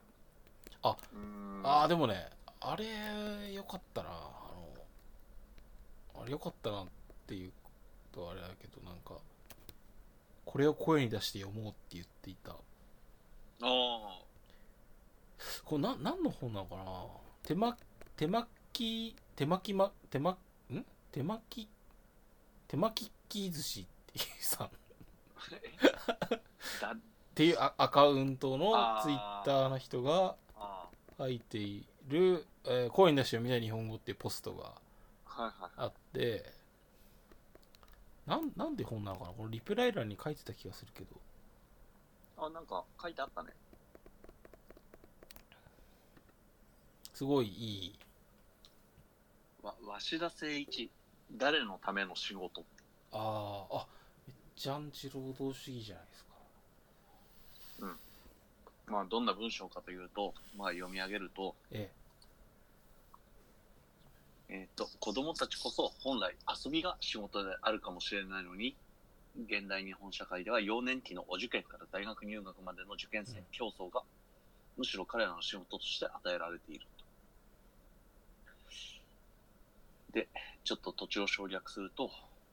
そのような仕事から解放された青年たちが大学で遊びに走ることもうなずけよう。えなぜなら大学時代とは、仕事たる受験を定年退職した彼らが、就職という死を迎えるまでの余生の時間なのだから、うんほんまそれ。ほんま、ほんまそれですね。ほんこれ。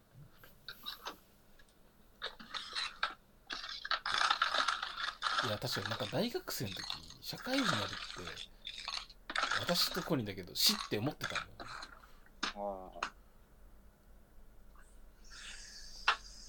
まあ、いや、でも、なんか、そそういう圧力っていうか、そういう文化的な思思わされ方はするよね。そうっすね。まあ、実際死ん死んでみたらそんなに死でもないんだけど、 ああ、そうそうそうそう。死んでみたらそんなに死でもなかった。めっちゃ謎な日本語使ってんな。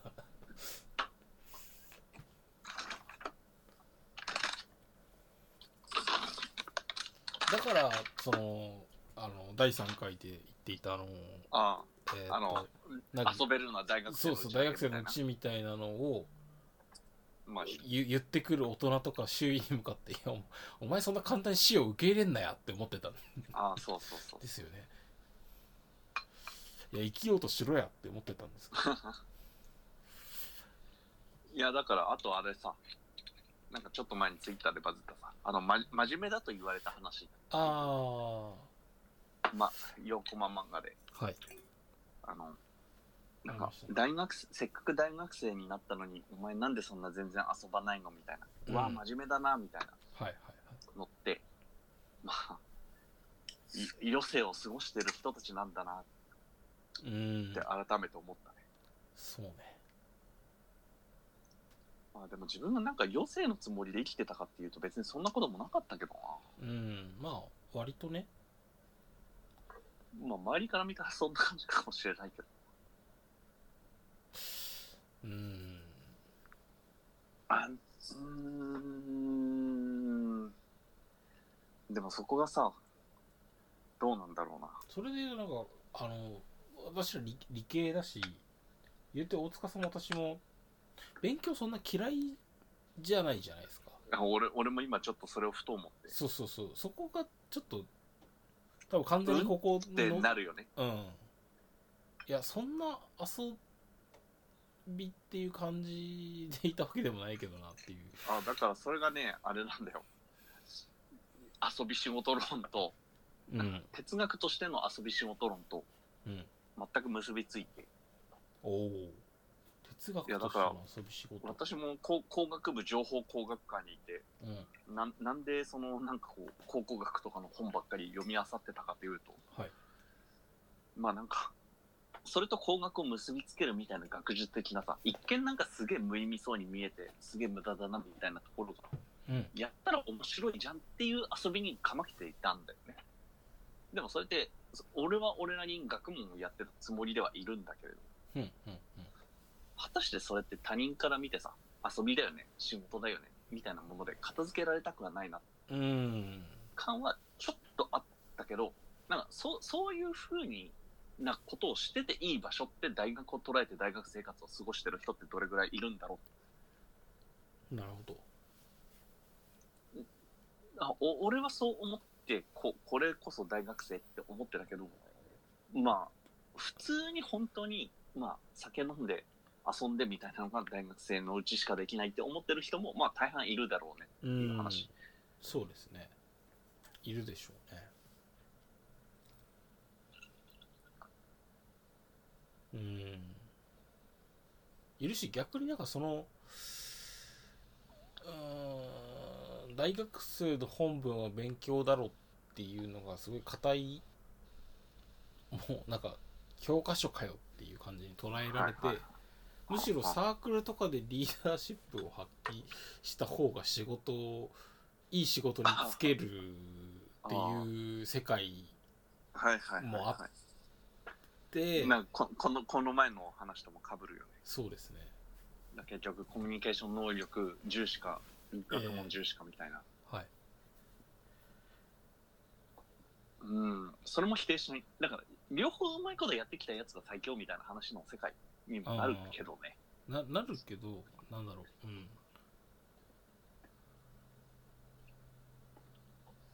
まあなんだ私はだからリベラリスト原理主義から言うといや仕事でも遊びでも好きなことやった方がいいでしょそれがベストでしょってうん思うは思うよねそこはめっちゃ同意だけど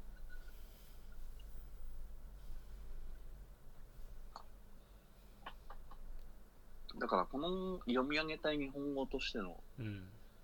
意味で言うと就職という死を迎えるまでの余生なのだからうんに、あアンチするとしたらああ生まれてから死ぬまでどう余生として生きていくかのテクニックがアンチ労働主義なんじゃないのなるほど。全てを余生と化して生きていく、はいはいはいはい。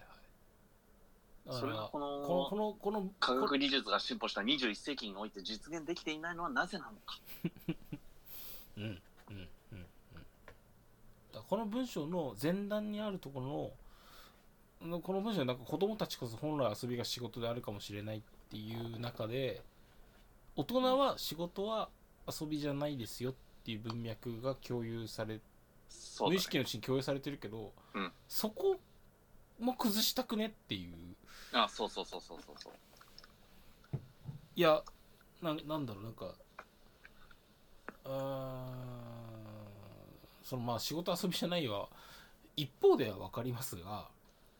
いやそもそも、ななんでじゃあ大人って仕事しなきゃいけないうん。だしなんかそそこまでして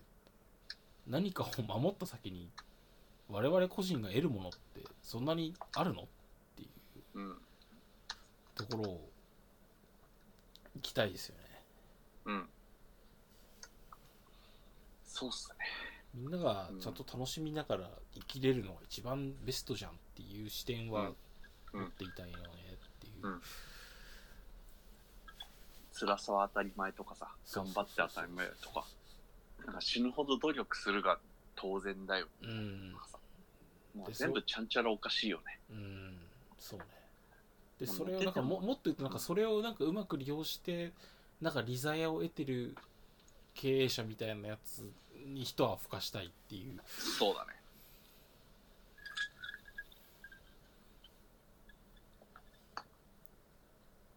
なんか好きだからやってるだけで満ち溢れた世界を作るにはどうしたらいいんだろうなっうんて思うよね。そうですねで、かつそれが搾取されない世の中。うん好きだからやってるけど、だからなんか何かを我慢するんじゃなくて、好きだからやってるし、別になんかこう、物理的にも身体的にも精神的にも健康でいられる世の中うんう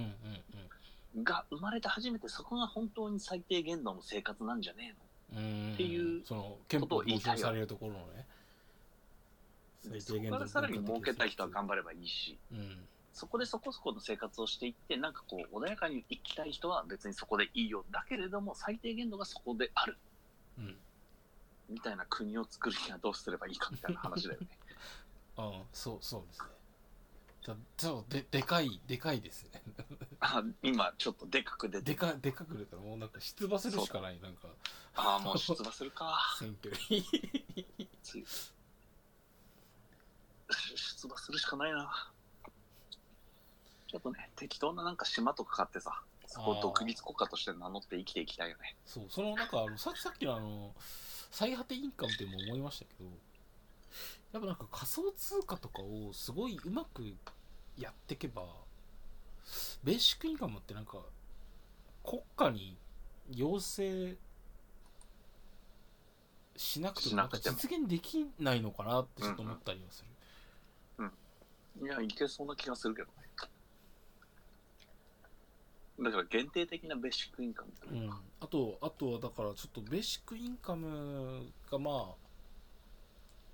科学的に優れてるんですよあのなんだなんだこ個人の幸福度だったりとか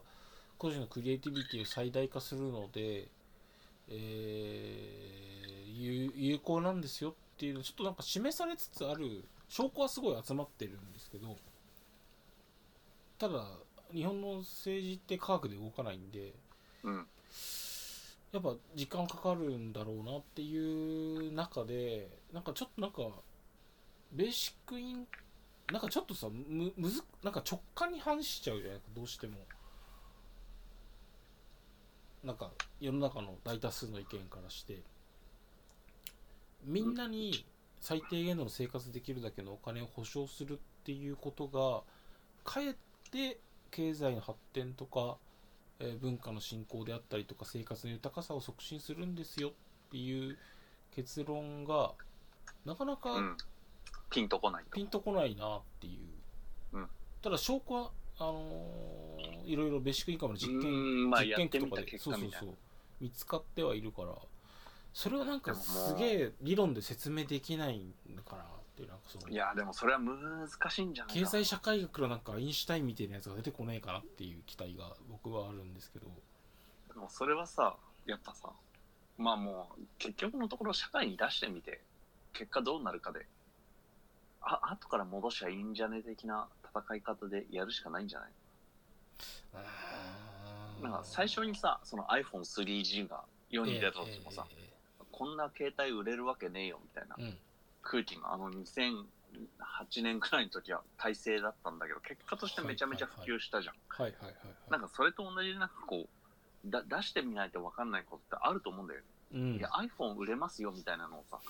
なんかこうえ au とかさうんうんどこうにんさそうねなんかお偉いさんになんか説明して回るのって無理だと思う、マーロケジティンックグじゃの限界ってよく言われますよねスマホがこんなに発展するっていうことを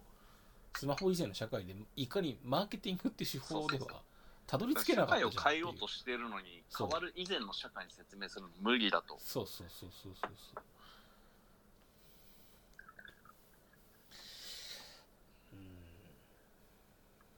うんだからまあじゃあじ実験的に始めてみるっていう選択肢しかないだろうというところですかまあそういう意味では最果て村はすごいいい線いってるプロジェクトだよねうん、てかリリグって結構センスある よね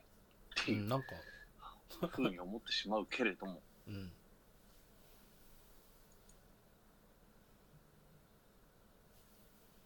我々ベーシックインカムはすごい正しいと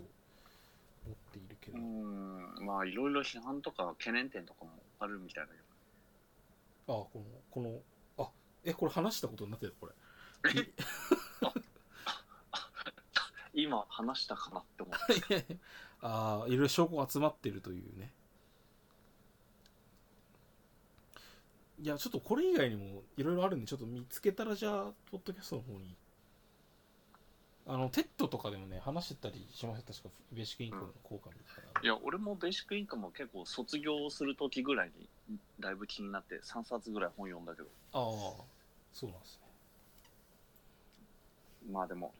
ちょっとじゃあ次回次回はベーシックインカム論をはいもうちょっと深めますかあ課題図書の一冊くらい読んでからちょっとちょっと勉強してきますかちょっとうんなかなかやっぱ直感に反するっていうのがね、やっぱ僕ら、なんだかんだ、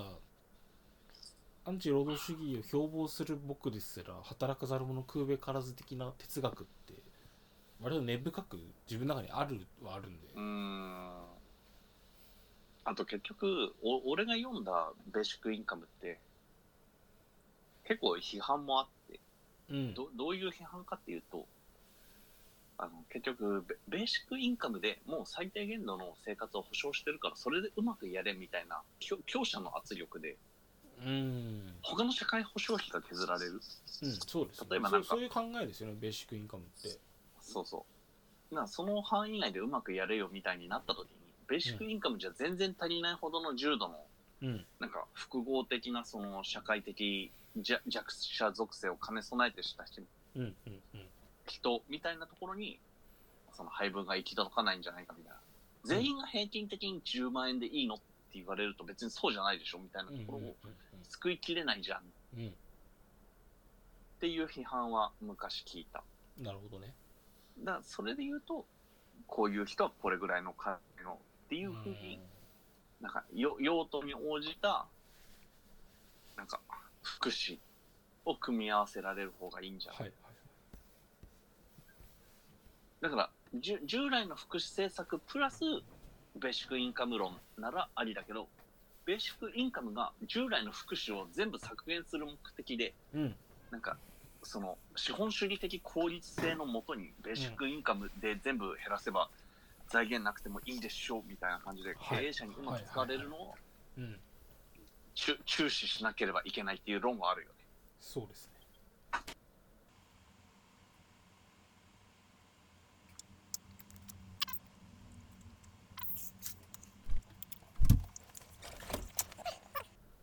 なんかすえすげえ不思議な。何不不思議な体験をした。いや、あれまた、また最後の終わりみたいな。いひやら、ひら、ひらがなとカタカナが。え、そしたらもうすげえワクワクすしちゃうけど。いや、なんか、あの、今、録音してる波形を見てるんですけど、うん。すごいこうあのーなんか対照的じゃない図形みたいなのが今なっててうん。え、うん大塚さんどんな音を出しましたかっていう普通の音しか出してないよ。あ生活音。じゃあ何かが何かがいるんだあ、あう、ん 異世界につなが 異った。世界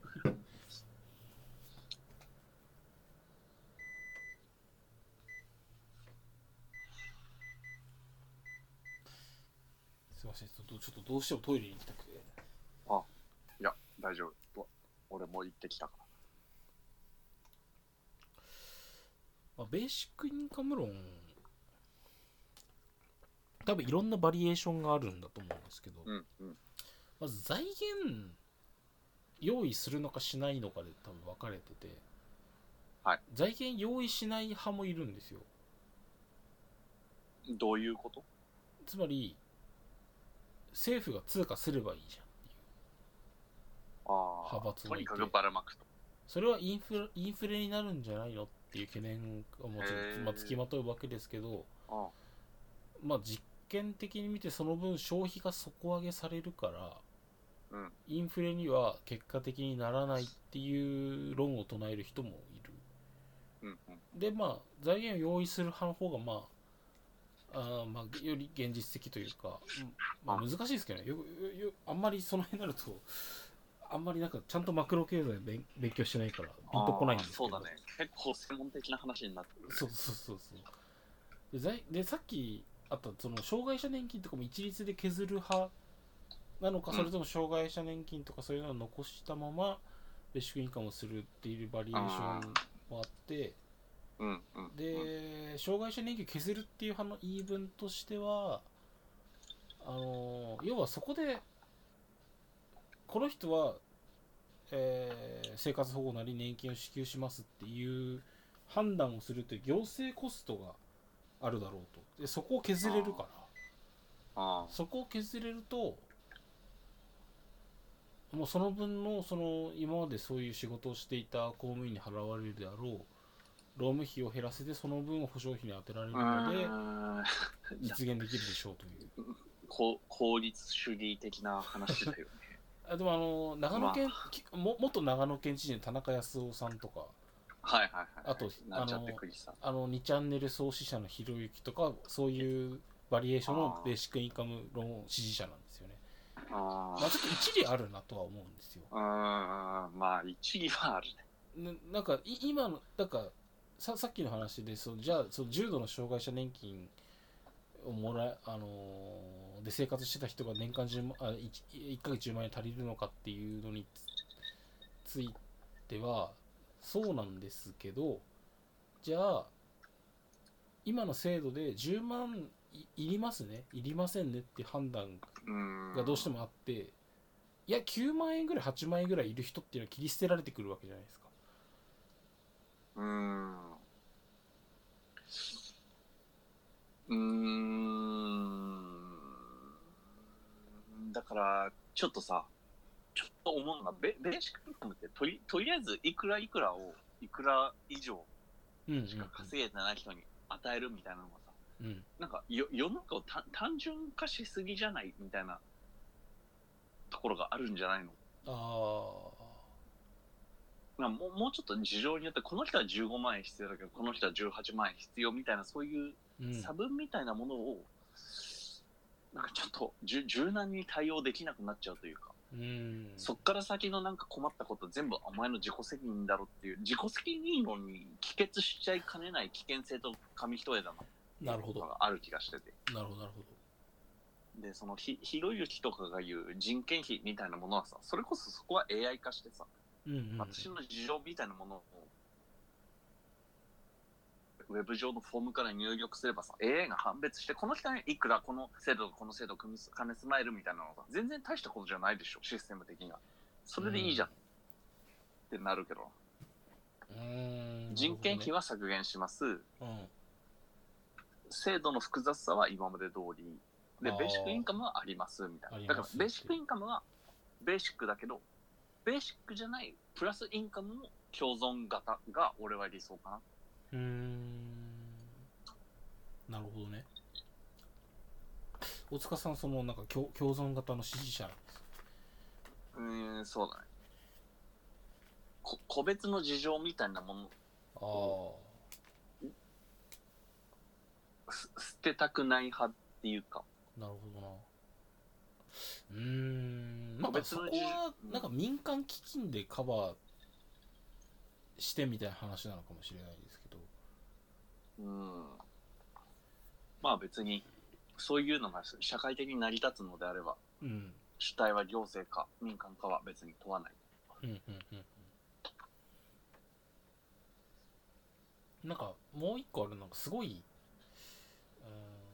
ん、なんか思想的な理由なんですけど、うん今その今の、えー労働者労働で回ってる社会とその、えー社会保障制度っていう思想って働ける人は働いてください働けない人こういう合理的な理由があって働けない人にはお金を支給しますっていう考え方はいはいじゃはいないですかはいただベーシックインカムが導入されるということはいや全ての人は働く働かない以前に生きてていいんですよっていう思想をあー。体現できるんですよはいはい、う植えるべからず。はいはいそうそうそうそうそう全ての人はウェルベからずなんだあーはいでそれがすごごいなんか論理的にすっきりするなっていう時点で俺はちょっとそこでなんかベーシックインカム支持者なんですよねそうね。まあでも若干共産主義的な感じも受けなくはないけれど。ああまあねでそこがなんかまあでもうんまあ、マクロ経済的に成り立つのかっていう問題が常につきまとうわけですだからどみんな生きてていいと。みんな生きてていいけれども、その上でさらに稼ぎたい人はもっそと豊かになれる。豊かになれるという難しいのがね一。番民主、一番リベラルじゃないかとでも、いいインセンティブの持たせ方が難しそうだな。あっていうのも、なんか、あーえでもベーシックインカム支持者は基本的には人は怠け者じゃないっていううーーだから、考え性なん善です説よ、性悪説、なんか、そうそうそうそうそ対う労働性善説と対労働性悪説みたういんうんな。うんうんそうそうそうだかそらうなんか、さ三食、一食十が確保された時に人は働くのか働かないのかみたいな社会実験が求められる。うんで、働く人はいるでしょうと。うん働かない人もいるでしょうと。うんそこそこ働く人もいるでしょうと。うんその割合が多分人類史上まだ未知だからそうですねどうなるかわからないっていう話だよね。そうですねみ未知なんですよねそれで社会それで回った社会が今までないからやってみた結果、国家ごと滅びる可能性もあるよね。うんそう、まあ、やってみていいんじゃないと思っちゃうけど。だからあその頭の人が自然に社会実験を繰り返してるわけですけどはいはい。どうなりそうかな。うーんまあでも、俺俺の個人的な考えで言うと、例えば、なんか、昔から結構、ことあるごとに飲み会の場とかでさ、はい、今、例えば貯金がなんかもう数十億円あったとして、うん、それでも明日から働く、うんうんうん結構話題振ることがあるんだけど、えいや、でもみんな働くっていう。でもそれはやっぱり、その、会社からの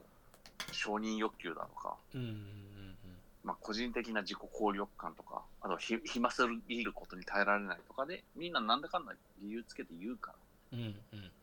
だから基本的に働かなくても生きていけることが前提になった時の働く、それでも働く理由みたいなものに、人類の文化がアップデートされた時にどうなるかっていうのは、うんまあ、社会実験した結果、政治に反映させたいよね。そうですねあーちなみにそれはきちょっと気になるんですけど、うんあのエンジニアいやだ限らずだけなのかなと限らずみんなそういうふうに言うそうだね、小中高あ大、職、今の職場、全く別の環境、いろんなところで聞いてみた結果、いや、結構ーはいはい死、死ぬまで足りてる金があったとしても、それでも働くっていう人の方が、俺の観測範囲では 多い。あー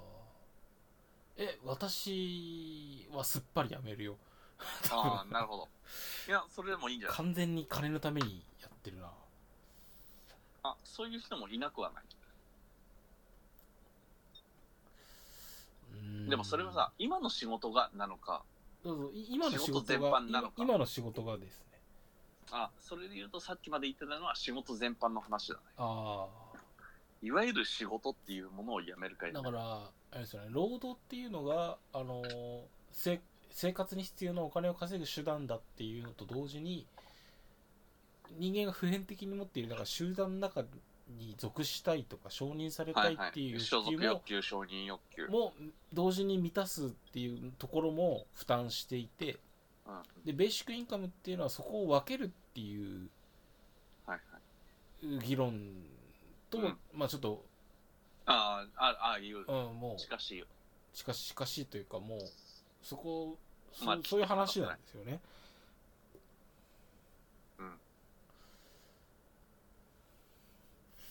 だからその、し仕事を辞めないっていう人たちの中には、だから、NPO でのボランティア活動に従事する。ああ意多見もあ分るし多分私もそうなると思あうそういう無無償労働とういんう、採算は取れないけど社会の中であった方がいいだろうなっていううー労働に従事する方に行く気がするなベーシックインカムが始まったらうんうんうん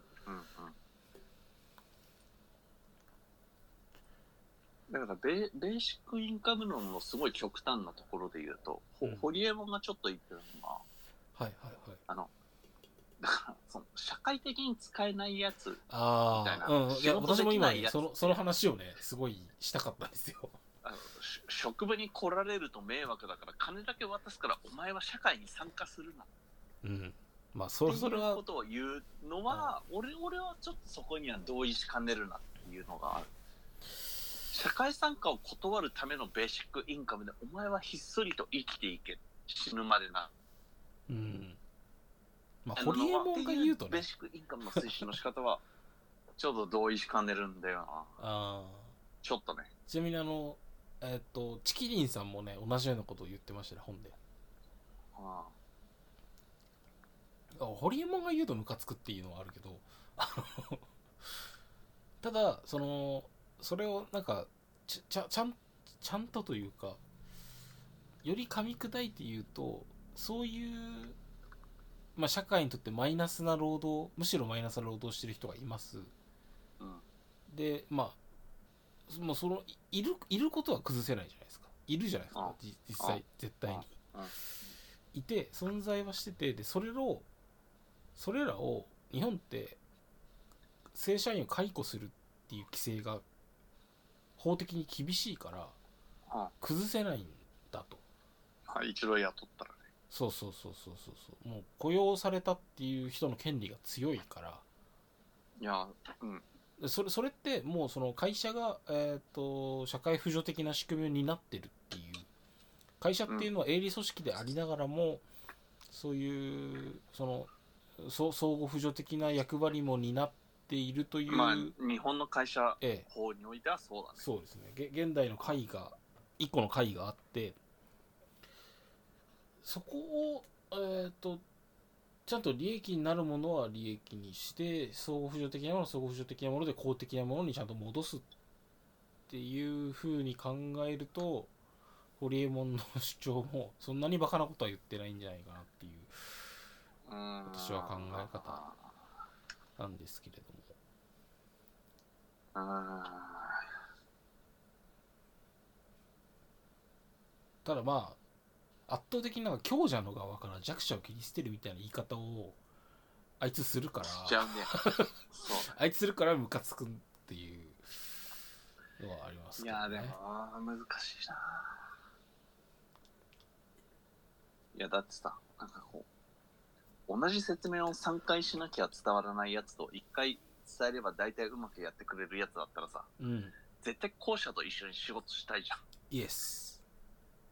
だから堀間が言ってるのは前者のやつはもう仕事しないで家で引きこもってる金だけ渡すから論じゃんうんうんうんうんそれがまかり通る社会って本当になんかこう、どどうなんだああまあそれはそれディストピア感があるとディストピアだよね。ういんやただなんだかってなんだろうかだからか彼らはその会社に来る会社に来て仕事するってポジションだったらそうかもしれないけどもしかしたらなんかすごい別のところで生きそれうるそうそうそうそうすごいエモい小説を書いたりするかもしれないしめっちゃ飲み会で話が面白いのかもしれないしいやでもそれは適材適所現象なんじゃないかな。あておいや君の活かせる場所はあるようちではないけどねだから明日からやめてね来なくていいよみたいなのさーうん。うーん、つ、辛い現実な。いや、難しいな。でもだから、ベーシックインカムでそれが分けられるとすると、君のいる場所ここじゃないよ、明日から、ここ来ないでいいよっていうのだかが、い今の法制度だと、死刑宣告に近いものなんだけど、そうだね。ベーシックインカム論でだから、その雇用流動性がちゃんと担保された社会では、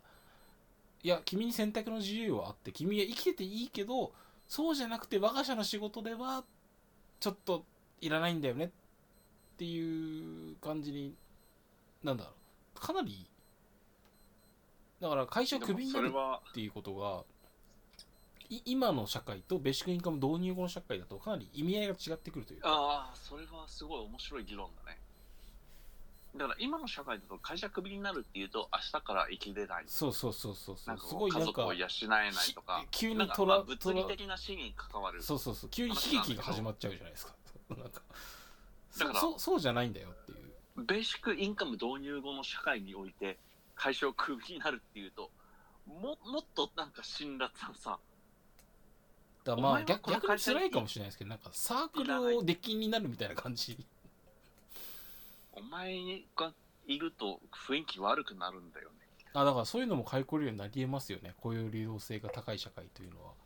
お前ほんと空気読めてないし、みんなお前のこと嫌いだって言ってるし、お前ほんと臭いんだよね、みたいいやめいな。だからやめてくれ。やめっちゃでも言ベうーシなックインカムあるから、お前生きていけるよね。以上。じゃあやめてね。が、まかり通る社会みたいなうん感じになりかねない。なりかねないねだから、なんていうかね。だから物理的とか経済的なレベルじゃなくて、自尊心のレベルでのやめるやめないみたいな戦いになるからさ。うんそれはそれですごいよりい一番一段レベルの高い過酷さがある社会だなって思うけどああなるほどね過酷さのレベルで言うと上がるだろうとあー抽象度が上がってなんかこう人間の自尊心をめぐる戦いになるなやめるやめないが一つとってもうーんなるほどねまあでもそうなるべきなのかどうかで言うとよくわからないね難しいななんかそういうじ従来の社会で生きてきた人がいきなりそういう社会に放り込まれるって考えると辛いだろうなとは思うんですけどそうだねなんかうんリベラル原理主義みたいな視点で言うといや自分の自尊心ぐらい自分で面倒見ろよっていう価値観が当たり前になるんかなっていう感じもしますね。あーまあ俺俺はそう思ってるけどうん、でもそなんかそうそうじゃない人がいた時に自分の自尊心を担保してくれたものが急に自分を見捨てるっていうことが悲劇になり得るのであってそもそもいや自分のだか自ら尊心は自分で面倒を見るべきなんですよっていう価値観がより当たり前になるべきなのかなってまあベシキンカムを導入するっていうことがもう決定されているんだとしたらねうんだからあの前前回の議論とつながりで言うとそういう自分の自尊心をどう制御するかみたいなものってあなんか結構あの小中高のか教育カリキュラム上で別に教えてこられなかったなっていう感じが俺はあってあ確かになんかそれで急になんかそれお前の自尊心だからみたいな感じのこう自分のアイデンティティをめぐる戦いみたいなものが、なんかこうだ大学生のところになんかぐ偶然に任されすぎててちょっとなんか社会が無責任だなって思う、あーあだだったらそれで書なんかかしょれるひ悲劇の若いバージョンのやつがなんか何者的な話ああそうだねそうそうそああなるほど うなんか部部活動はあるっちゃあるけどなんかだいぶなんかこう部活動ガチャに任されてるじはいはいはいはいそうですねゃん、なんかそそうじゃなくてさ、うんもうちょっとなんかその自分の自尊心とかなんかコミュニケーションとか集団の中での立ち位置とかみたいなちょっとこう倫理的哲学的社会的なうんぶ文系学問がまさに積み重ねてきた知見を小学校カリキュラムにもうちょっとうん生かした総合的学習の時間を組み入れられてもいいんじゃねえのってうん思うけどね。なるほどね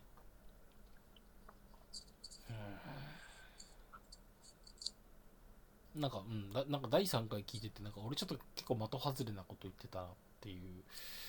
うのを思うのは、うーん、ん、ど確かどの辺がえ、なんか、うーんと、その、うーん大塚さんが言ってた、えっと、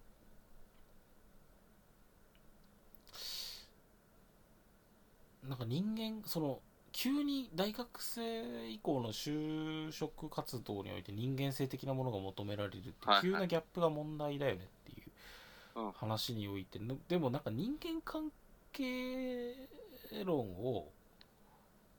教科として教えるっていうことがキモくないみたいな話をしてて、うんうん僕僕はしててでまあそれは、まあ、そうそう思うんですけどあのなんかそそんなの人に教えられることじゃねえよというか、うんはいまあ、もっと言うと国家に強制されることじゃねえよっていうあ思いはあるんですはいけど、はい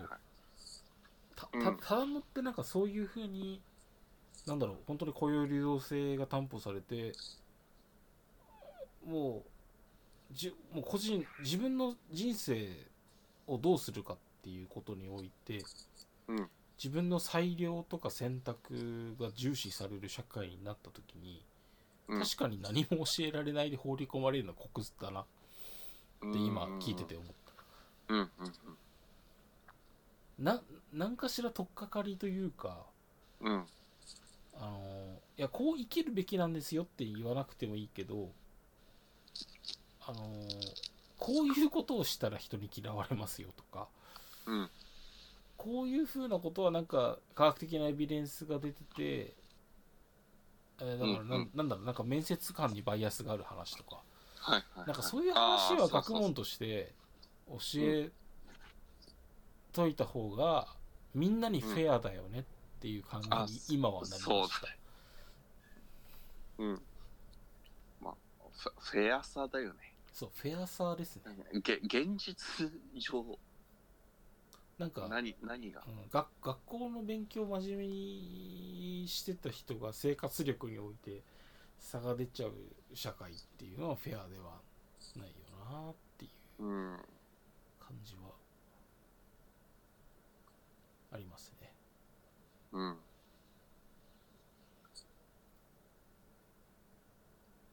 そうね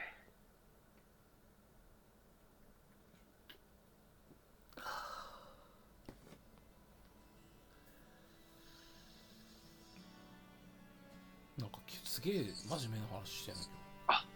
今日はちょっとふざけずにあまり、 あまりふざけずにここまで来ましたね。そうだねいいじゃなあ。まあそそそそんなところで 一旦終わりますかあーじゃあ、そうですね。確かにね。月曜日だったねそうねまあ俺も話せるけどえちょっとねやっぱな長い長いって ちょっと感想に書かれたから ちょっと若干気あーにしてるしやでもな長いの聞いてくれてありがとうございます。そうですねじはいじゃゃああお相手は大塚と決めました。じゃあまたねフランフランクだな急に。つんちゃつんちじゃあさようなら。ゃはいさよはーいさよううならならはい